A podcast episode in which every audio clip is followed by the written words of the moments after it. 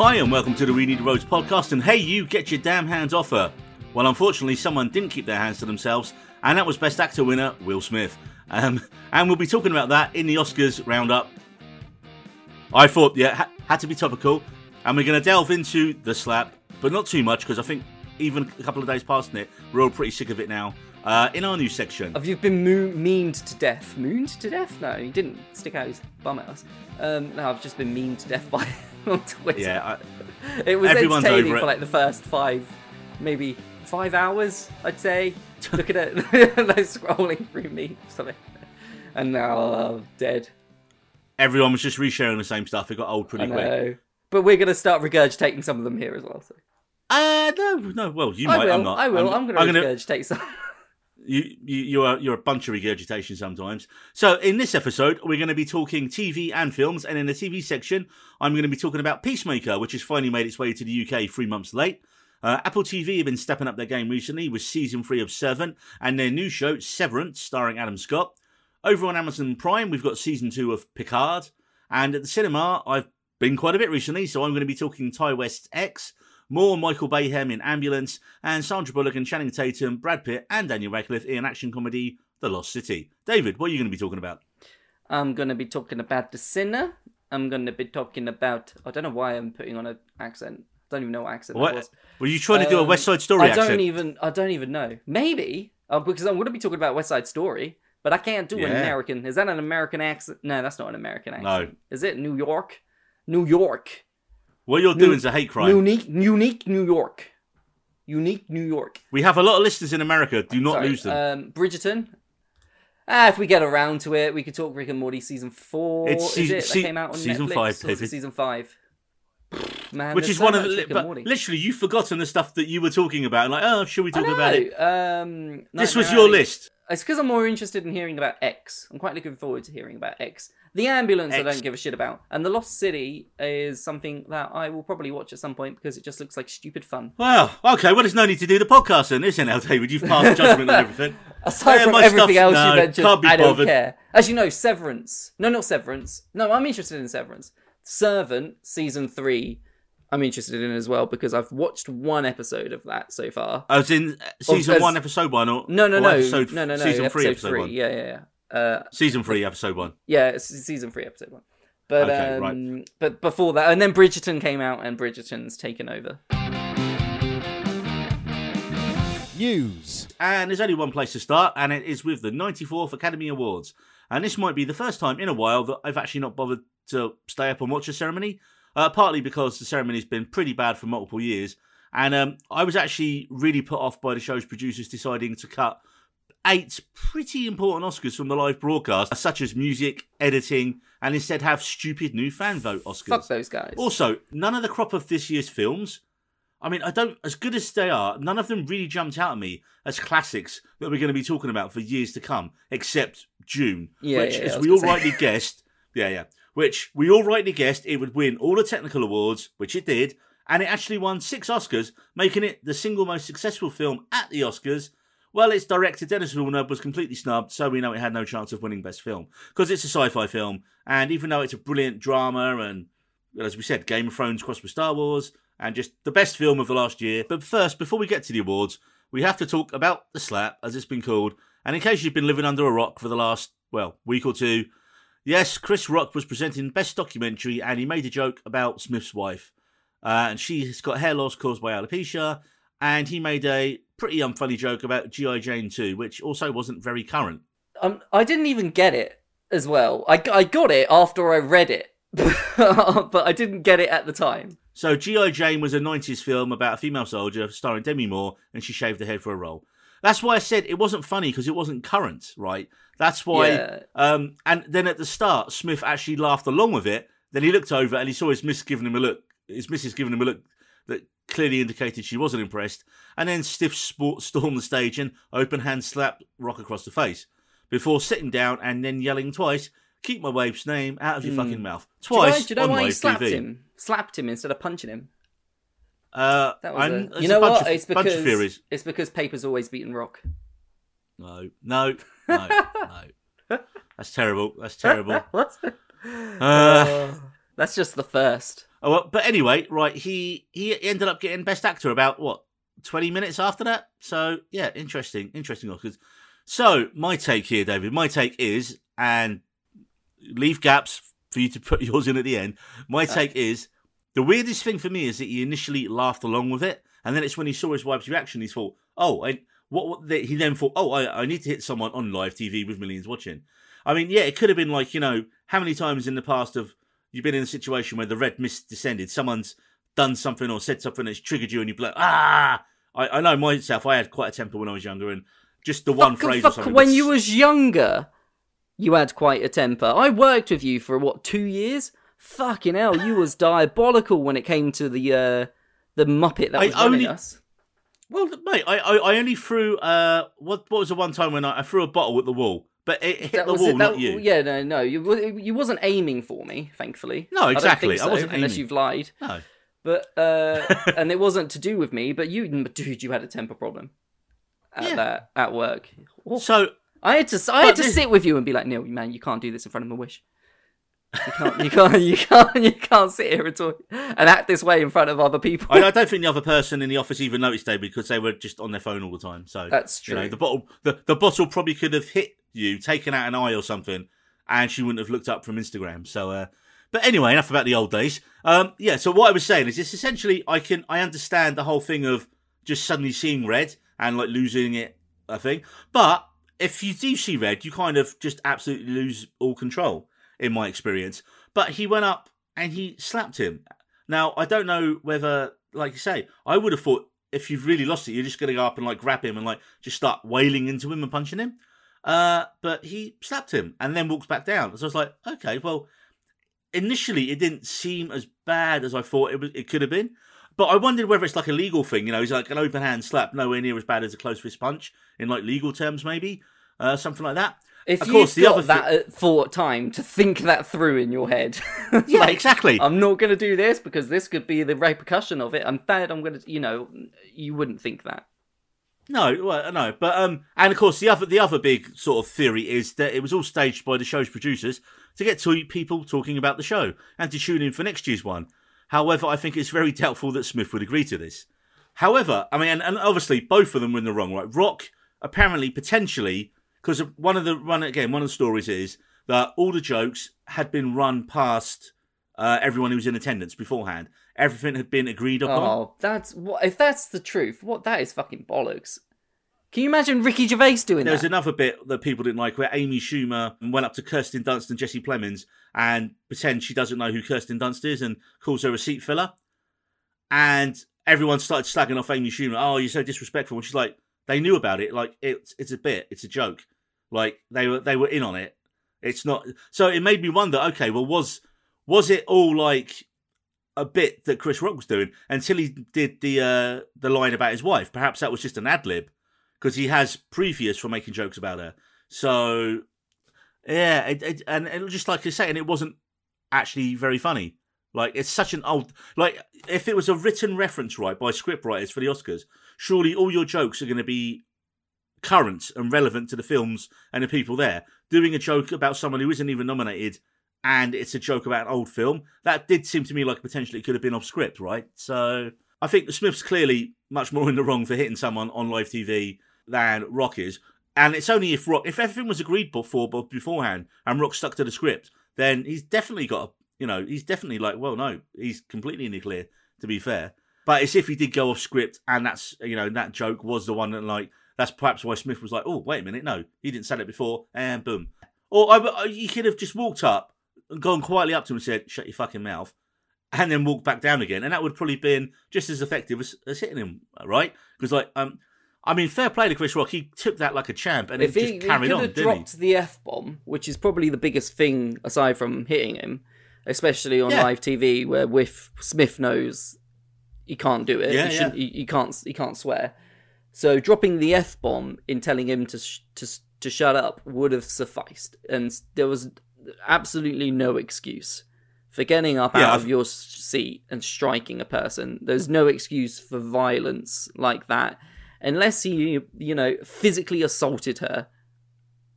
There's no, there's no excuse for it. Rock isn't going to be pressing charges, and I'm It's pretty kind sure of, that's not will- true. It is kind of funny, some of it. Like you Well, know, yeah, you, have it's seen the memes, yeah, yeah, like Oh, That's too many, man. That was like half my Monday. And it's just whether what happens to Smith now. Will he get to keep his Oscar? I mean, I don't think. I think he probably will because I don't think anyone, the other actors, would want to get it by default. If that makes sense. If that even could or would happen. Like I, I'm Mm. sure Cumberbatch was like, I don't want a fucking Oscar if it's only because Will Smith hit a guy. You know. Um, I wonder whether his. I wonder if, and you wonder how it affects his career. You know, will he? Will he? Will the roles dry up a little bit now? Will he get kicked out of the academy for future? Will he never be? Nom- I mean, it's probably a long shot that he's ever going to be nominated again, or even invited to them next time, isn't it? I'd yeah. imagine. So that's that's yeah, that's the uh, that's where I think his career, with his largely career, is. yeah. Wait, wait for him to do a deal, uh, strike like a five film deal with Netflix or a streaming service pretty soon, because I think he's pretty much done in the wider scheme. It's funny. The, the, the, one of the funniest jokes uh, I saw someone said, "Well, that's the biggest hit Will Smith's had in a decade." So you know, yeah, there you go. Yeah. Get it? yeah, that's not even true though. Eh, I mean, it is. What was the last really big film he was in that everyone liked and made a lot of money? Gemini Um, Man. Do you remember Gemini Man, David? Yeah, yeah, yeah. I remember Gemini Man. Christ, Did it I wish make I didn't. money? I can't No, think it was terrible. It didn't, it? Did it flop though? Even with two Will Smiths in it and Mary Elizabeth Winstead, it was still terrible. King Richard. Oh, duh, oh, duh. Yeah, but did it make a lot of money? I don't think it did. It was one of these films that gets like loads of awards attention, but I don't think it. It was like a blockbuster, was it? But then Uh, again, ar- arguably, bar Dune, none of them were this year. So you know. yeah, yeah. Dune was. I, I think I think in, in summing up and tying a bow on the slap and the Oscars, Aladdin. the worst thing. Bam. There you go. No, that's Guy Ritchie. No, two terrible things there. Will Smith and Guy Ritchie. Look, the worst thing about all of this is, unfortunately, this is all that anyone is talking about, and not the actual great films and award winners themselves. Which, because of them just kind of getting overshadowed, that's why we're going to talk about that now, David. So, best Is film it? Oh, do I not was- get to talk about the slap then?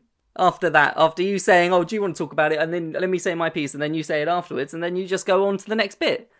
Yeah, because you kept you kept butting in, so I figured, oh, you've said your piece now. No, but no, no, no, no, no, no, no, no, no, no, no, no, are you having a stroke? I didn't get to say anything about it. My personal opinion is that, uh, yeah, Will Smith's in the wrong. You can't. With there's there, it's it's drawn it's opened the conversation about what a comedian can and can't say, hasn't it? And uh, with this being a medical condition, whether he knew about it or not, all that jazz. And but there's no excuse for anybody to physically attack somebody unless there's like massive circumstances that have happened beforehand like like Chris Rock had gotten onto the stage and slapped him or slapped his wife or started on the person next to him or whatever.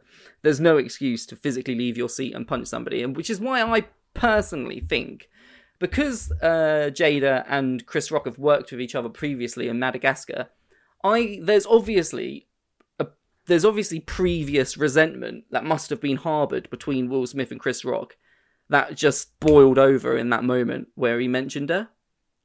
Because there that can't there can't just be that that one oh he's made a joke about the fact that she's bald. That's a medical condition. Man that is not okay. Bam! You know? So i feel like there must be a, a lot more previously between the two of them that's happened that is just unknown to everybody which might come to light now afterwards probably won't but uh, and you know the, the, they have an open marriage. It might it wouldn't surprise me if something happened between the two of them. That's not for me to judge or to say. One of the shows I was going to talk about, but I just don't think we're going to have time today, is uh, Upload on Amazon and season two of that. And there's literally a character makes a Will Smith joke in regards to his ma- ma- marriage and the whole open marriage thing. I was like, this is very topical. They could not have planned for this to go out at the, like a. Uh, and I think the show like dropped a couple of weeks ago. I was like, wow, they really couldn't have timed that better for a thing. But yeah, I just I'm just sick of it all. I feel a bit sorry for Chris Rock and Will Smith just shouldn't has basically ruined his reputation. Um, Imagine and if the I Oscars think- was held in August. Oh, oh. Right. Uh, is that a reference I'm supposed to get? Yeah, she she had an affair with a guy called August.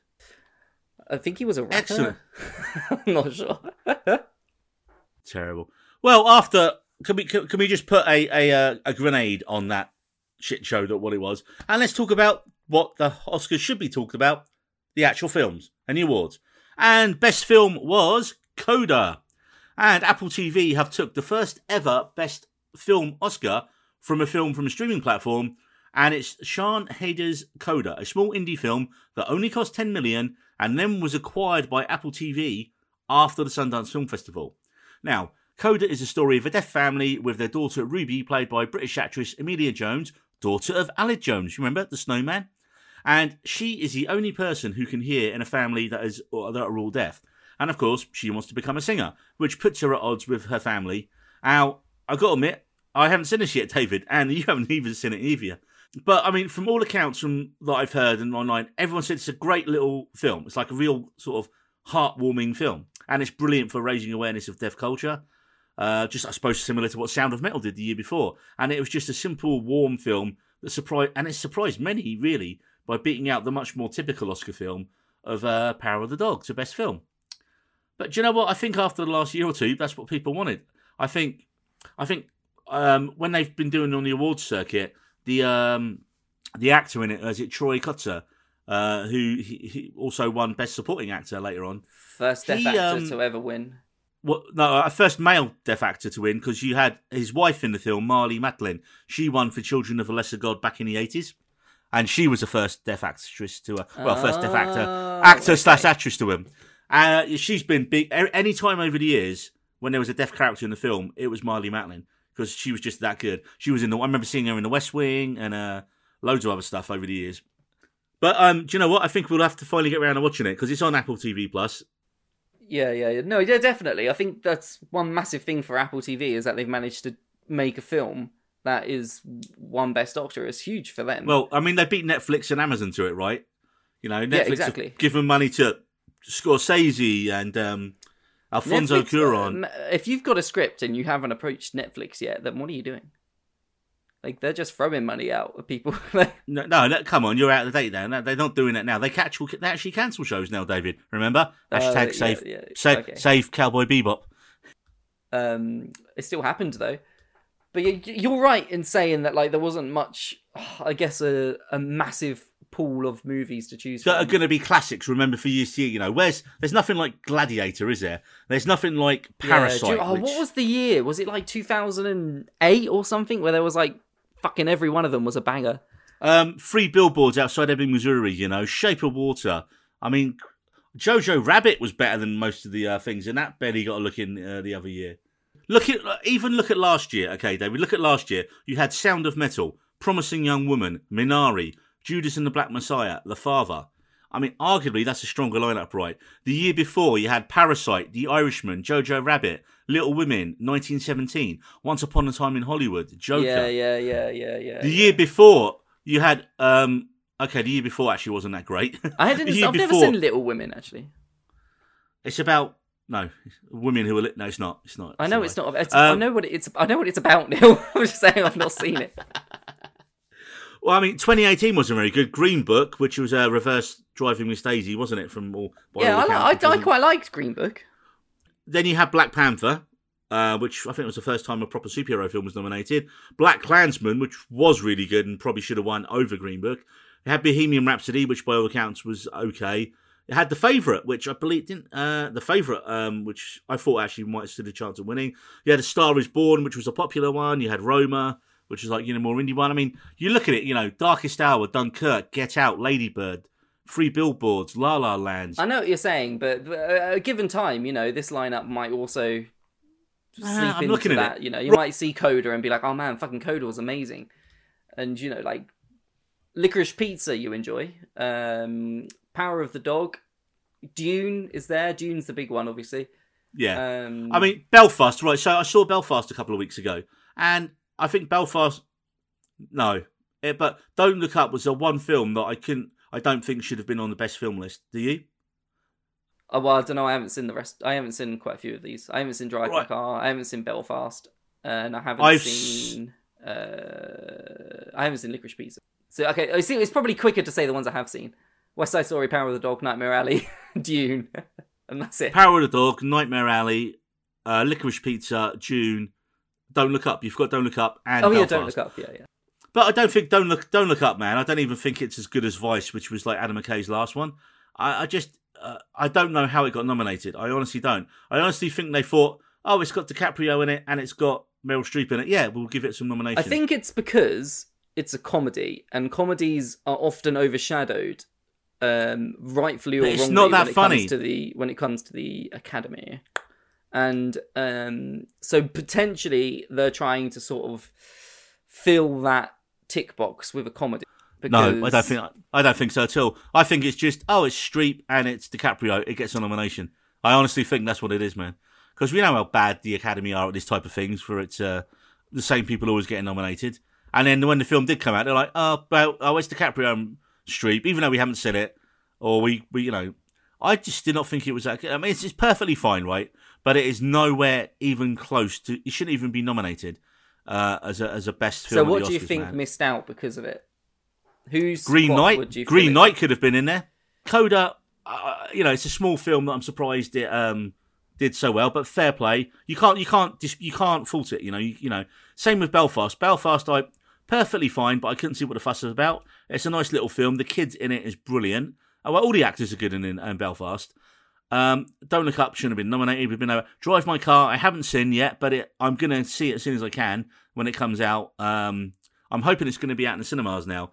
But it's a three-hour drama about a guy driving across country in Japan uh, to grieve the death of his wife. So it doesn't sound like a like a laugh riot, but hey, what I've heard about it is it's um, also an independent film from Japan. So the fact it's kind of gone through all these hoops and bypassed the big studios, and it's um, got to the you know it won best international film and got nominated for um, best film, and it's you know the equivalent of like you know a Blumhouse film or something. You know, no, not even a smaller film than that probably getting there. Uh, King Richard again. I haven't seen because I wasn't really interested in the story of the Williams sisters, if I'm honest. I, Licorice I, I Pizza. Am, I am quite interested in that. I would like to see that. Oh well, I well you can watch it. interested and in Let us know. before Will Smith smacked the shit out of people. Um, West Side Story again. Um, well, um, we'll, we'll get onto that in the review today, later, Dave, because you're going to talk about that. But I just haven't seen it yet because I'm just not that big a musical fan. Uh, Licorice Pizza, I thought was really good, but I can see why it didn't. It kind of lost steam in the Oscar race. Uh, Power of the Dog. it- I'm surprised it didn't win as many as it um, it was nominated for because it definitely feels like that type of Oscar film. How you know, it's a real did strong. It win? Two? Uh, I will check and find out for you at some point during the podcast. I'm I'm wondering, right, with Dune actually picking up the most Oscar wins though of any film on six on the technical ones, Yeah, whether they do a, a Return of the King when with Peter Jackson, so that when Dune Part Two comes out in 2023, it just sweeps the board. yeah, Uh, potentially. well, especially apparently they're adding the Pew to it as well, aren't they? And the, uh, there's rumours that Feyd-Rautha in it is going to be played by uh, uh, the, the the guy Austin Austin something. that's the big gonna be, um, casting, isn't it? That's the that's the massive casting that they need. To It's not 100 percent confirmed yet, but they reckon it's going to be the guy. Is it Austin Butler who's playing Elvis in the new um uh the film with Tom Hanks? Uh, what's Oh, name? okay, yeah, Baz yeah, yeah. Luhrmann. So it's him. So yeah, Oh, I suppose. okay. well, I've Yeah. never really seen him in anything else. I don't think. Well, aside from, I don't think I've seen him in anything because I haven't seen Elvis. I've seen the trailer. no, I, I don't. I don't think he's done a lot. To be fair. Uh, so um, yeah, best actor. Well, Will Smith. I, I I am surprised he won that. To be fair, I honestly would have thought it was going to be Cumberbatch's time. But also on the bright side I, Smith, I really liked Andrew Garfield in Tick Tick Boom. see that was that was that snubbed as well quite badly at the Oscars. Was it was it nominated more at the BAFTAs than it was at the Oscars? Right? Have I, think, got that right? Yeah, I think it was. Yeah. Um, I think Andrew Garfield was really good in Tick Tick Boom. I preferred. I I've heard that him to Cumberbatch, and I haven't seen Will Smith's in King Richard, so I can't say. I, I did like um, I did like Power of the Dog, but again, um, I, I just thought that was the type of film. But again, Will Smith's never going to get nominated again now, is he? So you know, Cumberbatch definitely will. He, he he'll easily get one one day. Uh, moving on to Best Actress, you got third time nominee and first time winner for The Eyes of Tammy Faye, and that's just dropped on Disney Plus, so I've got to check that out. Oh yeah, Um, and that's. Jessica Chastain and your buddy Andrew Garfield yet again, Mhm. having a year of it, man, isn't he? He's Andrew having a, Garfield's he's- having a right old time, yeah. I'm Uh, uh, glad. to be fair- I'm glad because he's sort of after sort of Spider-Man and during Spider-Man, he's kind of just yeah, his career Kind kind of damaged his career a little all of bit. Sudden, it's like you know what? I am a fucking good actor. Have you seen The Social Network? That was the one where I really was like, damn, this guy's going to go places. Well, you know when th- you I have I that think- film though, where you see an actor and you're like, you're going to see him. They're gonna be big. Loads of stuff, like like uh, Timothée Chalamet. When I saw The King, I was like, fuck me, this guy's going to be going like he's going to go places. He's going to be massive. and it, it, that's where it's going for him. He already is. The other nominations, I don't think Kidman. I haven't seen being the Ricardos, but but again, it's one of these things by all accounts because it's like with Don't Look Up and who was not why that was nominated. I think that being the Ricardos, there was a lot of issues around the race of as well if the characters were cast and it playing who they were, uh, like Lucy Ball and Desi Arnaz, and um, the actors playing them. And I just apparently again it wasn't that good a film, but it's Nicole Kidman. It's written by Aaron Sorkin, therefore it gets some nominations. You know, I get I kind of get it's like that lazy voting that The, people probably um, haven't watched the yeah, film. Kurt, Kristen Stewart for Spencer was meant to be quite an early shout, wasn't it? Yeah, but I think just I think uh, for her, unfortunately, the best it was going to get was a nomination. But also, this being Kristen Stewart, I don't think she really gave a shit. You know, like, you always she always kind of gives off that energy that.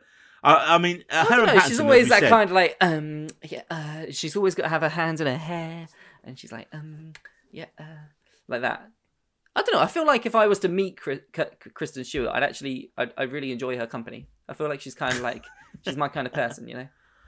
Well, I think the only person who kind of may have gave um, Chastain a run for her money was actually going to be Pen- Penelope Cruz for Parallel, Parallel Mothers, the uh, Adelma, about the Pedro Almodóvar film, because that has obviously been getting loads of press again. But um, no, I'm quite happy with Chastain. I'm definitely going to watch that. And uh, yeah, best animated film was Encanto, but I definitely think it should have been Mitchells versus the Machines. I haven't seen any of the others. David, Um, sorry, hang on. I'm, I need to go to that one now. I've, I've confused myself because I've got the 2008 Oscars up.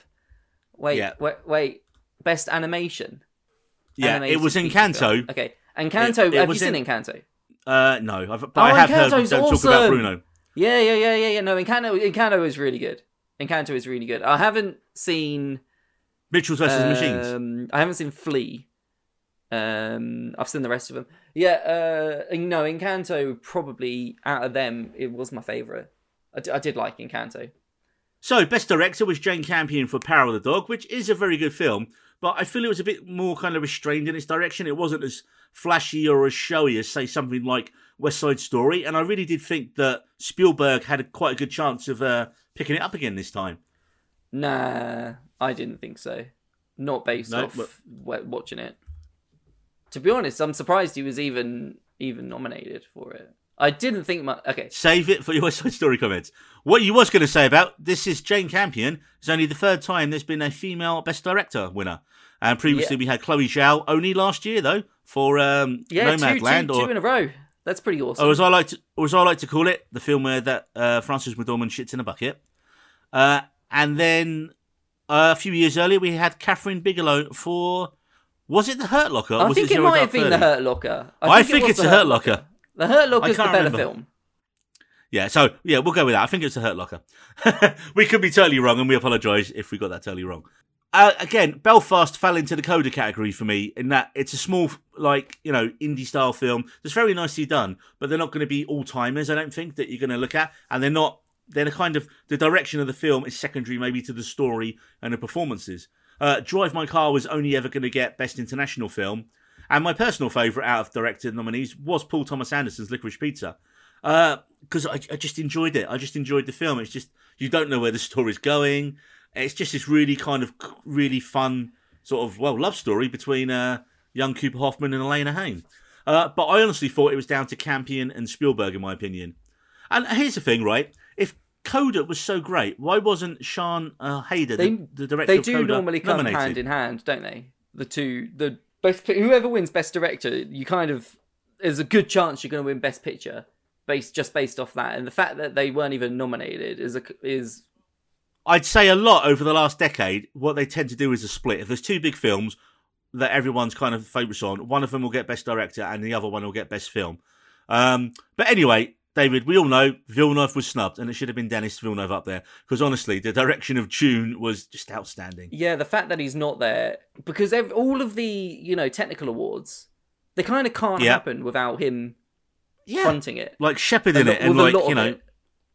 and herding herding the production like a galactic sheep herder.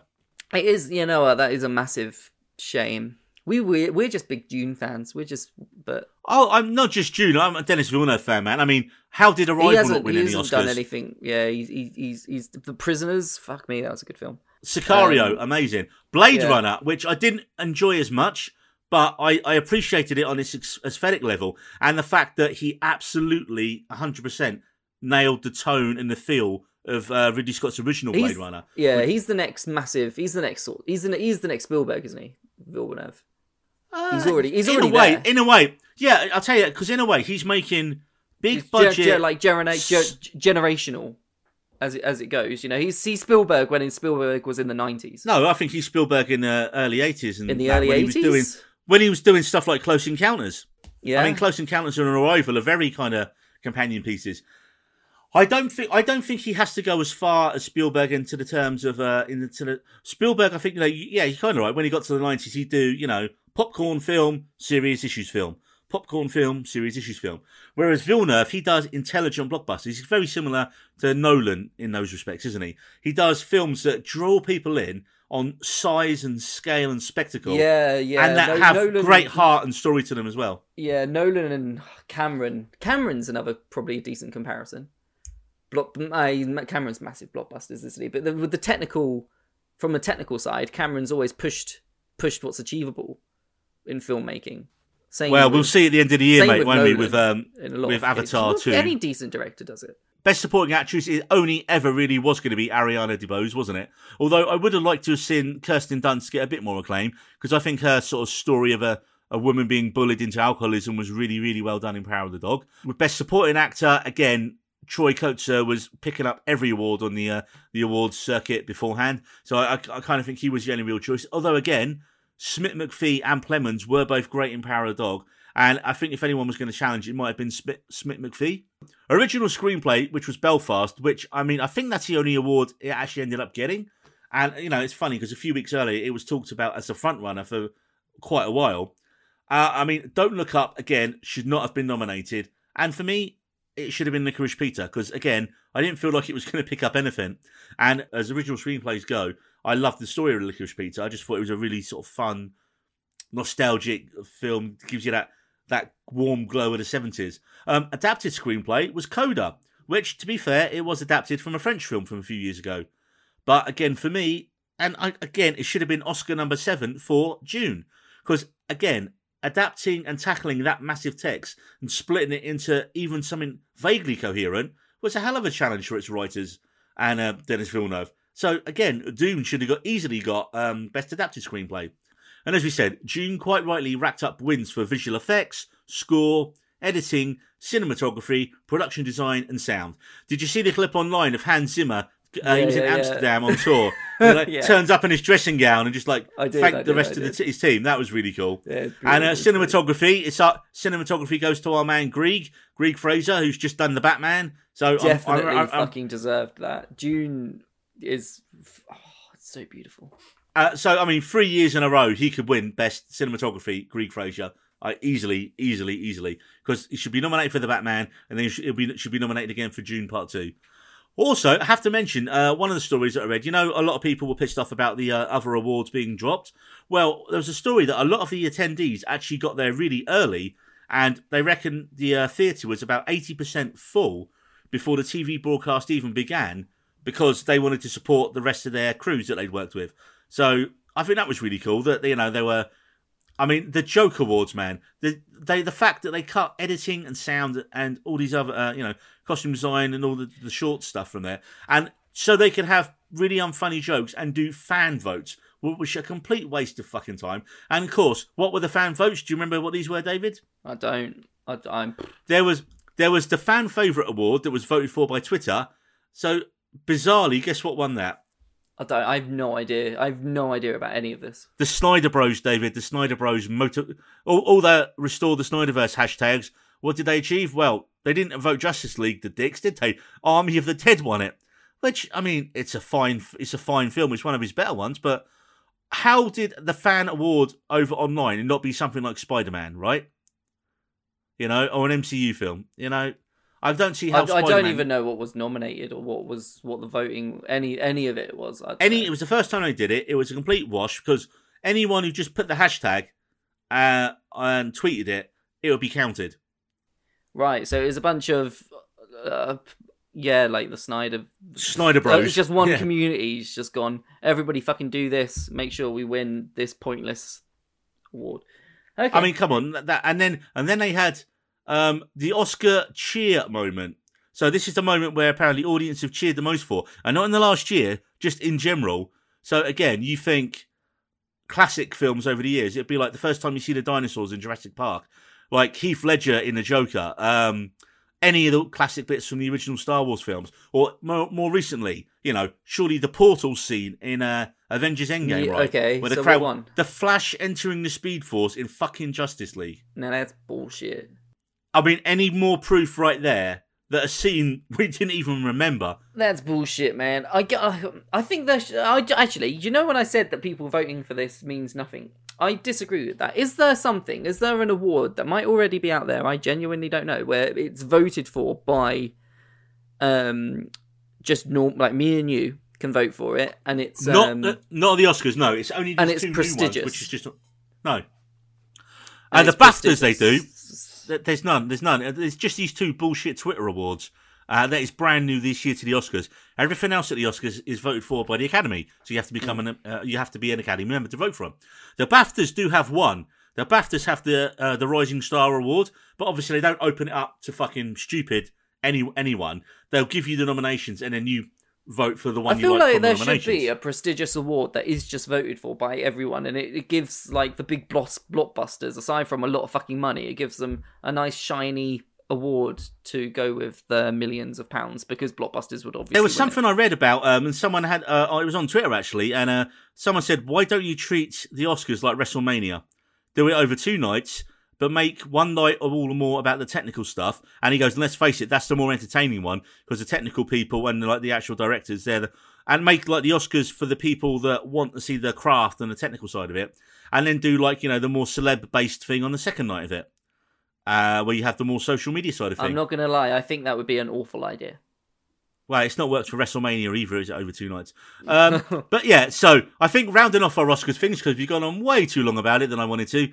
Dune sweep in 2023-24 for part two. Villeneuve to get his first Oscar, and it'll be three in a row for Greig Fraser, taking into account he wins for Batman next year. Now, on to the reviews and what we've been watching. Reviews. First up, the long awaited and much delayed to our shores Peacemaker, starring John Cena playing his Suicide Squad character Christopher Smith, a cold blooded killer who believes in peace at any cost, no matter how many men, women, or children he has to kill to achieve it. David, have you seen any, Uh, any well, of no. Peacemaker yet? I can well no mate because the first episode I watched it and it was just like random empty screen. Like it was just the camera panning random places, you know, stuff was happening. Stop, There was, stop, there was no stop, one, there was no one there though. David, David, this is a terrible you can't see John Cena joke, and I'm stopping it right now. Nah, it was going. It was going places. It was It going was places. It was. It was. You know what? That's the first time I've ever done that kind of joke. I'm not proud I of don't myself. believe you. Yeah. I'm like, I well, no, it coming is. And. I'm, I think I've hit a new low. Yeah, Um, that's terrible. yeah, it's been hard. It's been hard times. Right. Anyway, Peacemaker. So you have have you actually seen any of the episodes of it yet? No, I'm not. No, no. Okay. So, Stum. So, this is an eight episode spin off show, mostly written by and mostly directed by Suicide Squad and Guardians of the Galaxy director James Gunn. And boy, does it live up to the hype from one of the best opening title sequences of all time. Google it now if you haven't. Go and see it. We'll wait. No, not you, David. Is that um? Is that him dancing? It's not just him, it's the whole cast of the show dancing really badly to 80s hair metal. Yeah, I have seen that. Yeah, it's great, right? You don't even know what the show's about, but it puts a smile on your face. No one skips this intro sequence, you know, on streaming. And um, the song is called Do You Want to Taste by 80s lesser known metal band Wig Wam. Now, at the end of the Suicide Squad, we saw that two of the supporting characters, uh, John Economos and Amelia Harcourt, find Peacemaker in hospital and they get ready to recruit him. In the words of Harcourt, last line at the end credits, what do you need him for? We need him to save the fucking world. Sorry, sorry, I was on Twitter. What? You, you have you have you caught up on her? What were you saying? Fucking hell. you said you you literally went so shut it. So so I did. I shut my brain off to you, and I was on Twitter. Yeah, so was I when you were doing your What, thing what were you saying? Can I go back to Twitter now? God, you stop being a dick. So well, Uh, you, you literally tweeted Tweeted, I know. whilst I was. Come on. I know. Because it was funny. Because I figured you was going to go on so long about that. So clearly, some character rehabilitation is needed for us to get on side with a character that even a director of the show, Gunn, calls a piece of shit. So, Peacemaker reluctantly joins a new team made up of Adebayo, a young woman whose mother, and this isn't really a spoiler because we learned it in the first episode, is Amanda Waller. But the rest of her team doesn't know her mum's like the head honcho of the Suicide Squad. And sh- the, a lot of the show, really, mate, is about her developing relationship with Peacemaker. That's the heart of the show. You've got Mern, who's the team's kind of shadowy leader and doesn't like anyone on the team. And then you've got Vigilante, a self proclaimed crime fighter who looks like a Peacemaker, like he's uh, an older brother. And man, he's an absolute murderous psycho. But he's he's our lovable murderous psycho. It's like if Kick Ass was actually like good But at murdering but people. he's our lovable Ah. murdering psycho. He is. Is he like that bloke that's like a dick? Like he's that friend of yours that's a complete arsehole. And you're just like, yeah, man, but he's but he's but he's, He's our asshole. he's A little bit, yeah. That's where the shit comes from, man. He's good shit. He's just he's just really funny in it. He's like he, he's a bit like Drax as well, that he doesn't get sarcasm. And like someone explains a joke and he goes, Well, you have to explain it, otherwise how do I know it's funny? And something like that. And then uh, filling out the team is Harcourt and Economos from the movie. Harcourt reveling, re- reveling in playing, you know, the cold-blooded the cold-blooded bitch role she's given, and then you know she slowly falls as the show goes on and starts. And Economos, he's the overweight, dyed beard guy who is constantly being picked on by Peacemaker throughout the whole show. And again, there's a brilliant arc to all the picking on him. And ultimately, that's what this show is about, David. It's about a bunch of misfits coming together to fight a massive threat and slowly becoming a great team and learning to become friends with each other. Now, if so that all sounds Suicide Squad, the TV show. Yeah, yeah. In, in another word, in, in, in so and so. But if that all sounds a little bit too light and happy for you, there is a ton of swearing, ridiculous ultra violence, lots of gore, nudity, spectacular racism for it. You've got Robert Patrick in it as Peacemaker's father, and he's an even bigger piece of shit than Peacemaker initially is. Um, Robert Patrick, essentially, right, is Iron Man if he was a Nazi or, or in the KKK. Okay. I mean, It's just he, he's horrifically bad in it, man. Horrifically. And as we get towards the end of the season, with no spoilers, I am amazed that DC let Gunn do some of the things and say some of the things that he does in this show in regards to the like the wider DC universe. Also, David, we can't not talk about Eagly. This is Peacemaker's fully CGI fighting eagle, and it's he likes to give eagle hugs once in a while. And mate, the CGI work is so realistic on it. that some people online honestly believed it was a real eagle at times. That's how good it is. that's impressive because some of the CGI stuff that you're seeing in TV shows at the moment is not fantastic. I mean, like Moon Eagle- last night, I didn't think Moon Knight was very good CGI. That's pretty pants. Oh, dear, you've besmirched Moon Knight. Is that because you can't tell the difference between your waking life and dreams? I do. You know what? I sometimes I go to bed at eight o'clock just because um, my dreams are better than reality. That says more about you than us, David. And lastly, for Peacemaker, That was really um, sad. that was, that a was- proper depressed beat there. we're, we're, we're gonna we're gonna put you in touch with some people who can help after the podcast finishes. Uh, and but I'll tell you what, David. I'll tell you what could put you in a much better mood. Or lastly, on Peacemaker, the music, the absolutely low budget gutter rock hair metal from the eighties. All of the music is gloriously terrible, and You do uh, like your 80s music. If you'd have replaced your music, that music, because I know the music sways you, man. You, you if Uh, you if but- you've but- got a show that's absolute garbage, but it's got some fucking decent music in it that you like, I think you'd like it. Now, let me ask you this: If you'd have swapped the music in it to, let's say, Britney Spears, would you have still enjoyed it as much? Well, clearly not. But here's the difference. I don't actually like the bands, a lot of the bands in the show, because they are quite bad. Uh, okay, so we know you're not a music person, David, but have you heard of any of the following bands? and Okay, I'm going to reel off some. Right, and okay, some of them, me, hit me, hit you're- me with some bands. and, and you're going to be like, and some of these may be real bands, some of these may be fake bands.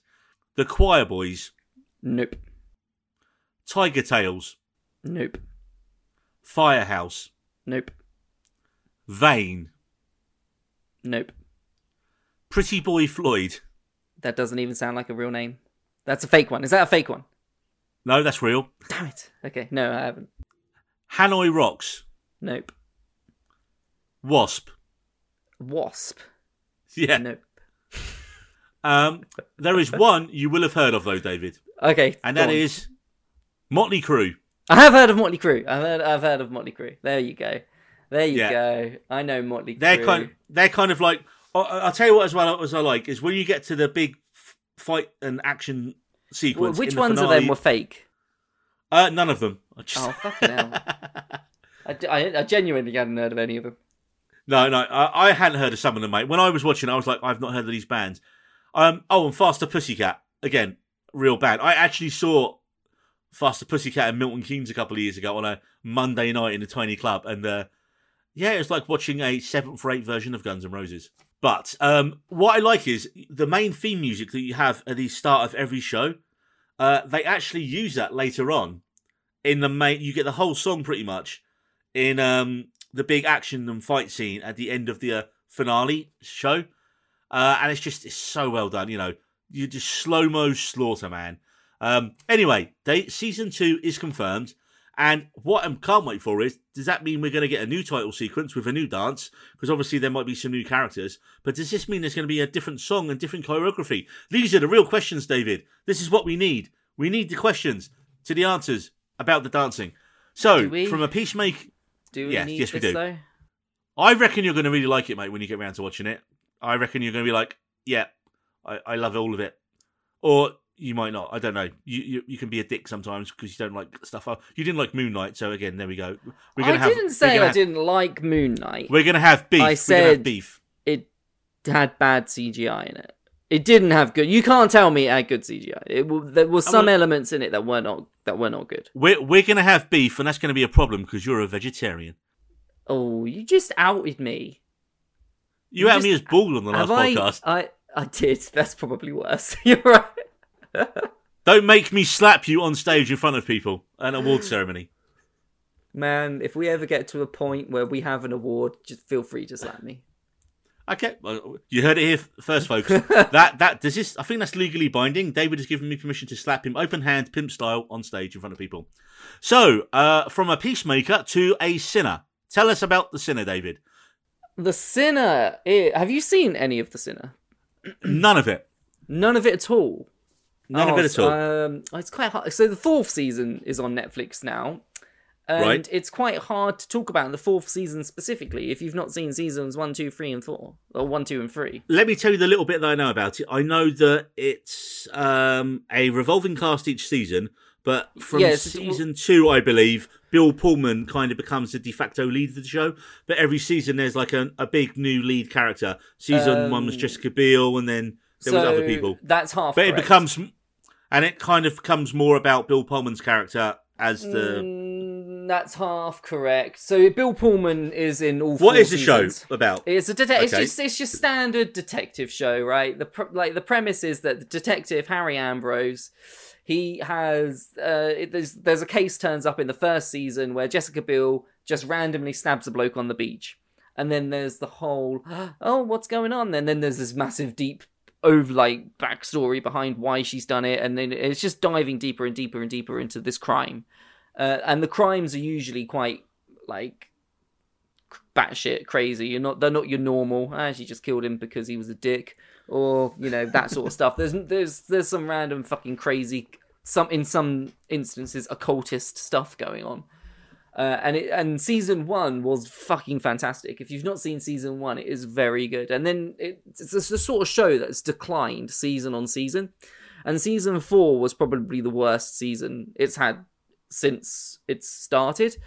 Um, and you were correct in saying that it's a different thing every time. It is. It's a different case, and the seasons are all called the specific names of that person. So it's uh, the first one's called Cora, the second one's called Julia, third one's Jamie, and the fourth one's called Percy. Um, so season, f- so in season three, man, we're picking up uh, Bill Pullman, uh, and he's reeling from the events of season three. He's not a happy Bill. He's struggling to sleep, man. He's he's he's Harry Ambrose is is having a difficult time in his life.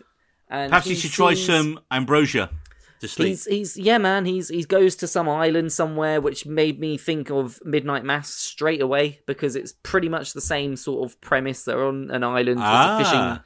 That's a fishing village. So I immediately was just like, oh, they're basically on the same island.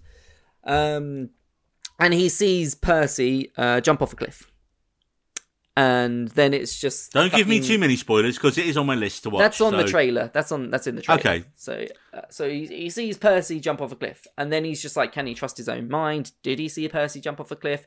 Uh, and then he starts digging into it. It's all a bit funny because he's not even a detective anymore. He's retired at this point, and he's kind of just like fucking going around asking people questions.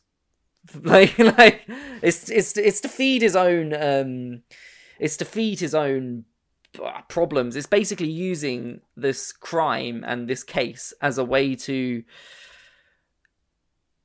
rehabilitate himself. Uh, So in that sense, it's quite good. But season four, man, it's fucking slow. It's not very. It's All not. right. The, it's not been the best one. It was slow until the last three episodes, and then fucking hell, it gets good and it hits you. So the last three episodes of it, fantastic. Lead building up to it though, it's not great. And season five, I'm not not not really looking forward to it. I was looking forward to three, but the three wasn't great, and then four was a real slug. And now five, I'm getting to the point with the show now where I'm like, oh, do I even want to watch it? It did get really good at the end, but they need to recreate the um the season one magic again. I that sound like I'm right that it becomes more about because Pullman is the recurring character that ties the seasons together. Yeah, Obviously, yeah. So season is going to become season- more So about. when it hits season three, that's when it really becomes more about him and the uh, Yeah. the the main uh, sort of protagonist, I suppose, yeah, is yeah, yeah. Uh, really di- diving psychologically into who you are as a person, uh, your fear of death. Your fear of existence. What's the point of your existence? What's the point Ah, okay. of doing anything? What's the adrenaline that keeps you running? And there's all of this Wow. sort of psychological. It, it dives deep into it and it is decent from that perspective because it gives you sort of a um an existential crisis when you're watching it but okay, cool. at the same time Um, season three and four was a bit slow. great. one was great one was fantastic definitely watch season one and then if you don't continue then you don't have to but season one definitely should be it deserves a watch and bill pullman's in it everyone loves bill pullman So that, that's a mild recommendation from David. There is it a mild? Yeah mild one i'd say Okay, we're not going to do we're not going to do numbers. We're just going to do we're going to do uh, our recommendations on a hotness scale today, from like spicy, mild, lemon and herb. I'm I'm hungry. Why Uh, why are we doing it don't this know. way I I don't. I mean, know. okay, I, just- would call it a Nando's. That's where I'm at with it. I'm at a Nando's, so not not. It's kind of like you know you see when you go to Nando's the first time, you're like, "Fuck yeah, this is amazing," and then you continue going, and it gets a bit. No, boring. no, no. I don't. I went once and I was like, "This is way expensive, and KFC was better." Okay, well there you are. That's that's where I'm at. I'm, I, I'd say it's a Nando's. Okay, well, moving on from Nando's to The Servant. Now, David, you have watched one episode of season three, right? Uh, yes, and I will watch more of it. It's just Bridgerton got in the way. Well, I have just finished watching Servant season season three, and it- once again, it has been a creepy ten episodes, man. Uh, once again, for Tony Basgallop's creepy cult nanny story. Now, the show, as always, is effectively a four-hander with Toby Kebbell as Sean, Lauren Ambrose as Dorothy, and they play bereaved parents. And I think we can kind of go over the the uh, the basic premise of what we learned in season one of the show, and that is that the Dorothy is having such a complete mental break as revealed in season one with the death of her baby that they create this charade and replace him with a doll that she treats as a real baby and everyone's like okay we're just we're just going to go along with it because otherwise she's going to end up in an asylum It's a creepy ass fucking doll as well, man. I didn't realize that it's a real thing. That's a real therapy thing. yeah yeah yeah man that I, I might didn't. I even didn't realize. Yeah. And you, you got Rupert Grint as a sub as uh, their uh, substance abusing brother-in-law, and then it all gets really even weirder when they advertise for a nanny, and young Leanne Grayson arrives, and with her arri- arrival, suddenly the doll is replaced by a real baby, and Dorothy just continues as normal, and Sean and Julian think, "What the actual fuck?" Now all of that was pretty much just well, yeah, that well, that's WTAF. WATF? What? No, WTAF. For fuck's sake. We're, Anyway, that was just the first episode, man. And as we learn more about Leanne's background and upbringing, and we find out about the culty, culty, culty, culty stuff in the background, it puts a lot of uh, pressure on the family, and it puts them in more and more danger. Now, there was, without getting into specific season spoilers, there was kind of a an equilibrium achieved by the end of season two, and season three starts seeing the family and Leanne in much more of a positive and hopeful place, which we know it's not going to last because there'd be no show. And season three hints a lot more at what Leanne's actual relationship with the baby Jericho is. And as the season progresses, David, it starts turning into a Dorothy versus Leanne grudge match. And what it season really, three does? it- yeah, yeah. Oh, I don't they want to start kind- Oh, are you going to start spoiling stuff? That's no, that's literally I'm telling you about it. That's it. Okay. And it has a and and it builds and builds and builds to a really shocking finale. And again, this is one of the great shows, man, that Apple have made that no one really talks about. I mean, this should be up for like Emmy Does Awards. I think it's Dorothy, and then she comes back because she's like Jesus and has that power. Do you want me to tell you? Oh my god, that's what happens. Uh, Because I'm not. Me Because I'm not. Too much. I just no. I just told you that Oh, season- you just season three- it for everyone. you no. You God you took a it, wild Neil. guess. You took a wild guess that I will not confirm is even That's close it. to being She's right. because she's Jesus. That's what. No, she, what? Oh, come on. No, you're you're so far off the mark that there's I can't. No one can see the mark. Anyway, a fourth and final season of the show is confirmed for next year. So, from creepy babysitters to rich people shagging, it must be time for season two of Bridgerton, David. Tell me It more. is. I love Bridgerton. You've not seen any of it, right? And I probably won't. So you, you've not even seen season one of Bridgerton, which is which is sad because Bridgerton's it's it's genuinely it's a, it's such a lovely watch. There's nothing you get wrapped up in all the intrigue and Lady Whistledown and all the gossip that's going on, the scandals. No, it's so scandalous. Um, so season three, uh, Season two. Season two, sorry, yeah, not season three. Although when I went on um, IMDb for it, there's like four seasons already up that you can rate, but you know, there's only been two. But anyway, we take we we we we, we pick up again with the new season, the new season of matchmaking's upon us, Neil. But uh, but without our beloved uh, Simon, uh, Rene Jean. Reggae. Jean, Regé-Jean Page, yeah, I can't. He's the, the sexy guy, the really beautiful man that's doing Dungeons and Dragons. He's not in it. So I was wondering what they were going to do with Bridgerton going forward. You know, whether they were going to, how they were going to write him out or whatever. And it's they did it pretty simply. It was yeah, they, they're just they're just living their own life now. You know, having families, stuff like that. Daphne comes back. The uh, the main um, yeah yeah yeah the main female uh, protagonist uh, from the um uh, the last season. She's still in it. She sort of just jumps in every now and then. Um, currently six episodes in, so I haven't finished it yet. Um, but man, I'm enjoying it. It's really God, the sexual tension, Neil. Whew. Uh, gets you, it gets you, it gets you hot under the collar, man. It's it's uh, super sexy. The um, there's a lot of there's a lot of really uh, intense staring. There's a lot of ins- and there's a lot of this, Neil. Please stop. Please stop, David. As you're looking at We me, will. We, we have I'm to. looking Um, at you deep in your eyes. st- please and stop. Whew, man, I'm gonna kiss you. I'm gonna kiss you. I'm gonna, that's happened like that's happened like that's happened like five times. Um, and it, you know what? It did the third, t- the, like the last time it happened, I was a bit like, come on, man, they got to kiss at this point. They just come on, and they did. They still haven't done it. So um, Right. Well, David, David, David. So as we've established, I've not watched it, and I'm not going to probably watch it. But from reviews that I have read and other podcasts that I've listened to, yes, the general consensus on it is it isn't as good as season one. Uh, for the main Um. reason, for the main reason that there is a lot less shagging and nudity in it. It's all chase stares and heavy breathing, like you just disturbingly. that is that is the case so far. Yeah, there hasn't been a lot of shagging. That's correct. I think there's only been one nudity scene. There's been a lot of bums. I've seen quite a lot of bottoms. Um, but you're right. There's not been many uh, naked nakedness. But it's still it's still really good. It's still really enjoyable. What they're gonna do is from this season, I'm pretty sure this is what they're gonna do. Is they're gonna focus on one member of the Bridgerton family and the love interests is going to be the core focus of that season. So last season it was Daphne. This season it is the Viscount. Um, Anthony, What about Velma? What seasons is Velma and Shaggy?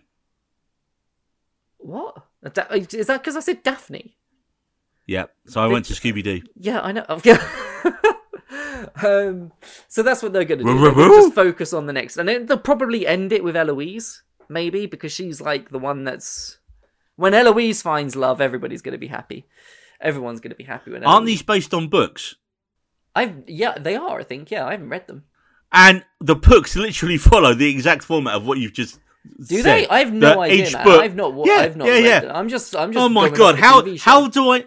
I haven't read the books, but just from reading about the show, I know more about how it develops You in should you, Why is are you reading about the show and not watching it? Because it pops up on Twitter, and I go, "Oh yeah, okay, dude, there's too much to watch. It's absolutely too much to watch." Okay, I've got It's I've got good, Slow man. Horses It's coming out this weekend It's got as some well. good-looking people in it. It's a nice watch. It's good That's what the porn's eyes. for. Yeah, no, yeah. Come on, man. But okay, so here's my question. So for you, it sounds like that even though there is a lot less nudity and shagging, you're still really into it. Now, yeah, here's I really question. like it. You know what? I've, with the music as well. What they do with the music is genuinely. It's my new. What obsession. Westworld did? It's what did Westworld do? They took current songs and did them in old timey versions. Yeah, yeah, yeah, yeah, yeah, yeah, yeah. Exactly, exactly, exactly. It's So my new Westworld obsession. did it first. Well, they might have done it first, but I like like the string quartets. You know, the uh, uh it's good. I like it. It's. Uh... Yeah. But anyway, you should you should definitely watch it. And if you haven't, I, I'm not going to watch there, it, dear no. listeners, dear listeners. I'm not- uh, if you haven't watched it, then uh, that's a Lady Whistledown reference for you. I think that that's the whole point of having us talk about different shows, David, is that people like different stuff. And if you are a Bridgerton fan, then hopefully your glowing praise here will go, oh, yeah, great. David said Come on, good. man. There's got to be a romantic in you somewhere. Yeah, and it's in a and it's for a film called Before Sunrise. Fair enough. But this is um, it's it's it's it's lovely. It's I got no interest. It's the helpless, like the hopeless romantic of you. You know, you can't help but feel giddy and Just hopeless. warm. Just warm inside when you watch it. From from a show with less shagging that keeps you warm to a show that is very cold and currently my favourite show, David. And it only has two episodes left of its current season as we record this, and that show is yet another absolute awesome show from Apple TV Plus, and that is Severance. the build up to that was like, and it's this, and it's it's amazing, and it's the next, and then you got, but we got there. Have you watched any of Severance yet? Nah, I've not seen any of it aside from like the trailer, which isn't it? It doesn't say much. No, it doesn't. Right, so what is Severance? Well, it's a sci-fi psychological thriller show created by Dan Erickson and it's directed by Ben Stiller and Aoife McCardle. And it stars Adam Scott, John Turturro, Christopher Walken, amongst many, many more brilliant actors in this ensemble cast. Now, the premise of the show is that a sinister biotech company called Lumon uses a medical procedure called severance to separate their employees' work and personal lives. So essentially, they're trapping the employees in a continual loop of work. Uh, Adam Scott plays Mark S., who is our main character. And in the first episode, he becomes the acting boss of the company's I, uh, of his oh, subdivision, I've just thought Now- I didn't say the best thing about Bridgerton. which was That it's in a set in a world where racism doesn't exist. well, yeah, but I think loads of um, period shows are doing colorblind casting now, which they should, and we applaud them for it. So back to Severance. um, the show um, has a really retro aesthetic in the office, and no one who works there, or us as a viewer, actually know what they're doing. They literally just sit in front of these old-looking computers, and they have to move numbers around, and they're like, "What are we doing?" You'll know when you see it, and like people are just staring at monitors. And so in episode one, you get a new employee there, and she's just like, "This is bullshit. What am I doing here?" David, there's a place called the break room, and you Is don't this, want to go to the this, break room. Is this you just seeping your own work and into No. a TV show? Is this what's happening here? No, no, David. There, there's a place called the break room, and it is the most. It's horrific. You don't want to go to the break room, David. And as the episodes progress, the facade between the workplace and their personal lives begins to crumble, and a lot of the employees they begin to question everything they've been told. Uh, But dude, uh, um, this for me is one of those shows that has got better and better and better each episode. Episode four had a big cliffhanger where everyone were like, "Holy fuck!" when it ended. Episode seven, which is the most recent episode at the time of recording, was one of the best hours of TV I've seen this year. one of the employees apparently does really well at the job that day, and so they get a frankly bizarre corporate reward. And the corporate reward is a, a guy walks in with a boombox, and he's like, "You get a workplace music dance experience." So basically, the boss turns up and encourages everyone to have a dance break, and it's so visually stunning and has just I've never seen someone dance in it with a smile on their face, looking as menacing as the boss guy uh, Milchick in it, and you just know something dark is going to happen in it. And I love it because they have like you can pick one of the listed musics to play, and uh, the character picks a song called Defiant Jazz. Uh, mate, I, I love this episode so much that I tweeted the pic from it, and only bloody Derek Zoolander himself, Mr. Ben Stiller, liked the tweet. Yep, besties now, fans of the show, us and Ben Stiller. Actually, no, no, Besties now. besties now. No, no, that, he he just liked the tweet, man. But you know, hey, when someone with 5.8 million followers likes your tweet, and you don't at them, I'm just saying, it's a good. That was a good Sunday, David. That was a good Sunday morning. I took the rest of the day off the internet because I had achieved internet win for the day. One other thing, the opening title sequence is a thing of beauty. It's like this twisted version of Mad Men crossed with Archer. It's got, you know how everyone goes on about, um, uh, uh, what's the show? Uh, Succession has that brilliant theme song. This is a brilliant theme song. It's this really haunting piano theme song, and it recurs throughout the show. So in little bits in the show, this little piano riff will come back in again. It. But let's get on to some of the performances of this cast. John Turturro is in it, who we've just recently saw as uh, the crime boss uh, Falcone in The Batman. In this, he plays a guy called Irving, who could not be more of a company man. You know, he's the first person to tell on someone when they break the rules, and you just see this slow transformation of his character in throughout the show, where he starts really slowly starting to question stuff. And there's one of the best friendships you'll see on the show. He develops a friendship with Christopher Walken's character called Bert, who works in a different department, but they're not supposed to go to the other departments. So it's like this hidden, like secret friendship, man. And ah, it's just it's so well done. Um, got a special shout out to newcomer. There's a little, uh, the the main female actress in it, Britt Lower as Helly. She's a new employee, and again, she immediately she's almost like our way into it in the first episode because she's like, "What the fuck is going on here?" No, I'd never agree to this. And then they show her a video of her agreeing to do the job, and uh, you continue to kind of watch her rebel and rebel as the show goes on until she has to go to the break room, David. The break room. But for me, the star of the show is, uh, again, a guy I'd never heard of before called Tramell Tillman. And that's the actor's name. And he plays uh, the, the sort of floor boss for these characters called Milchick. And he is the show's secret weapon. Ostensibly, he is there to sort of punish or reward the employees based on their actions and job performance. And um, even when you take your first visit to the break room with him, you won't be able to look at him the same way again. If the man was a fragrance, you? David, I'm not. There's no. I'm not telling about. I'm not giving you anything. There's no rape. Well, not not physical rape, David. Let me put it that way. What? David, if this man was a fragrance, I would call it subtle menace. Okay. He's all smiles, he's all happy, and uh, dude, the performance is so good. Honestly, the whole show, man. And that's even without mentioning fucking Patricia Arquette's in it as well, who is again who's one of the other, other bo- the other bosses in it. Christopher Walken. Yeah, yeah, he plays Bert. Oh, I, I he works in a different department, and he's friend. He's best friend. He becomes best friends with John Turturro.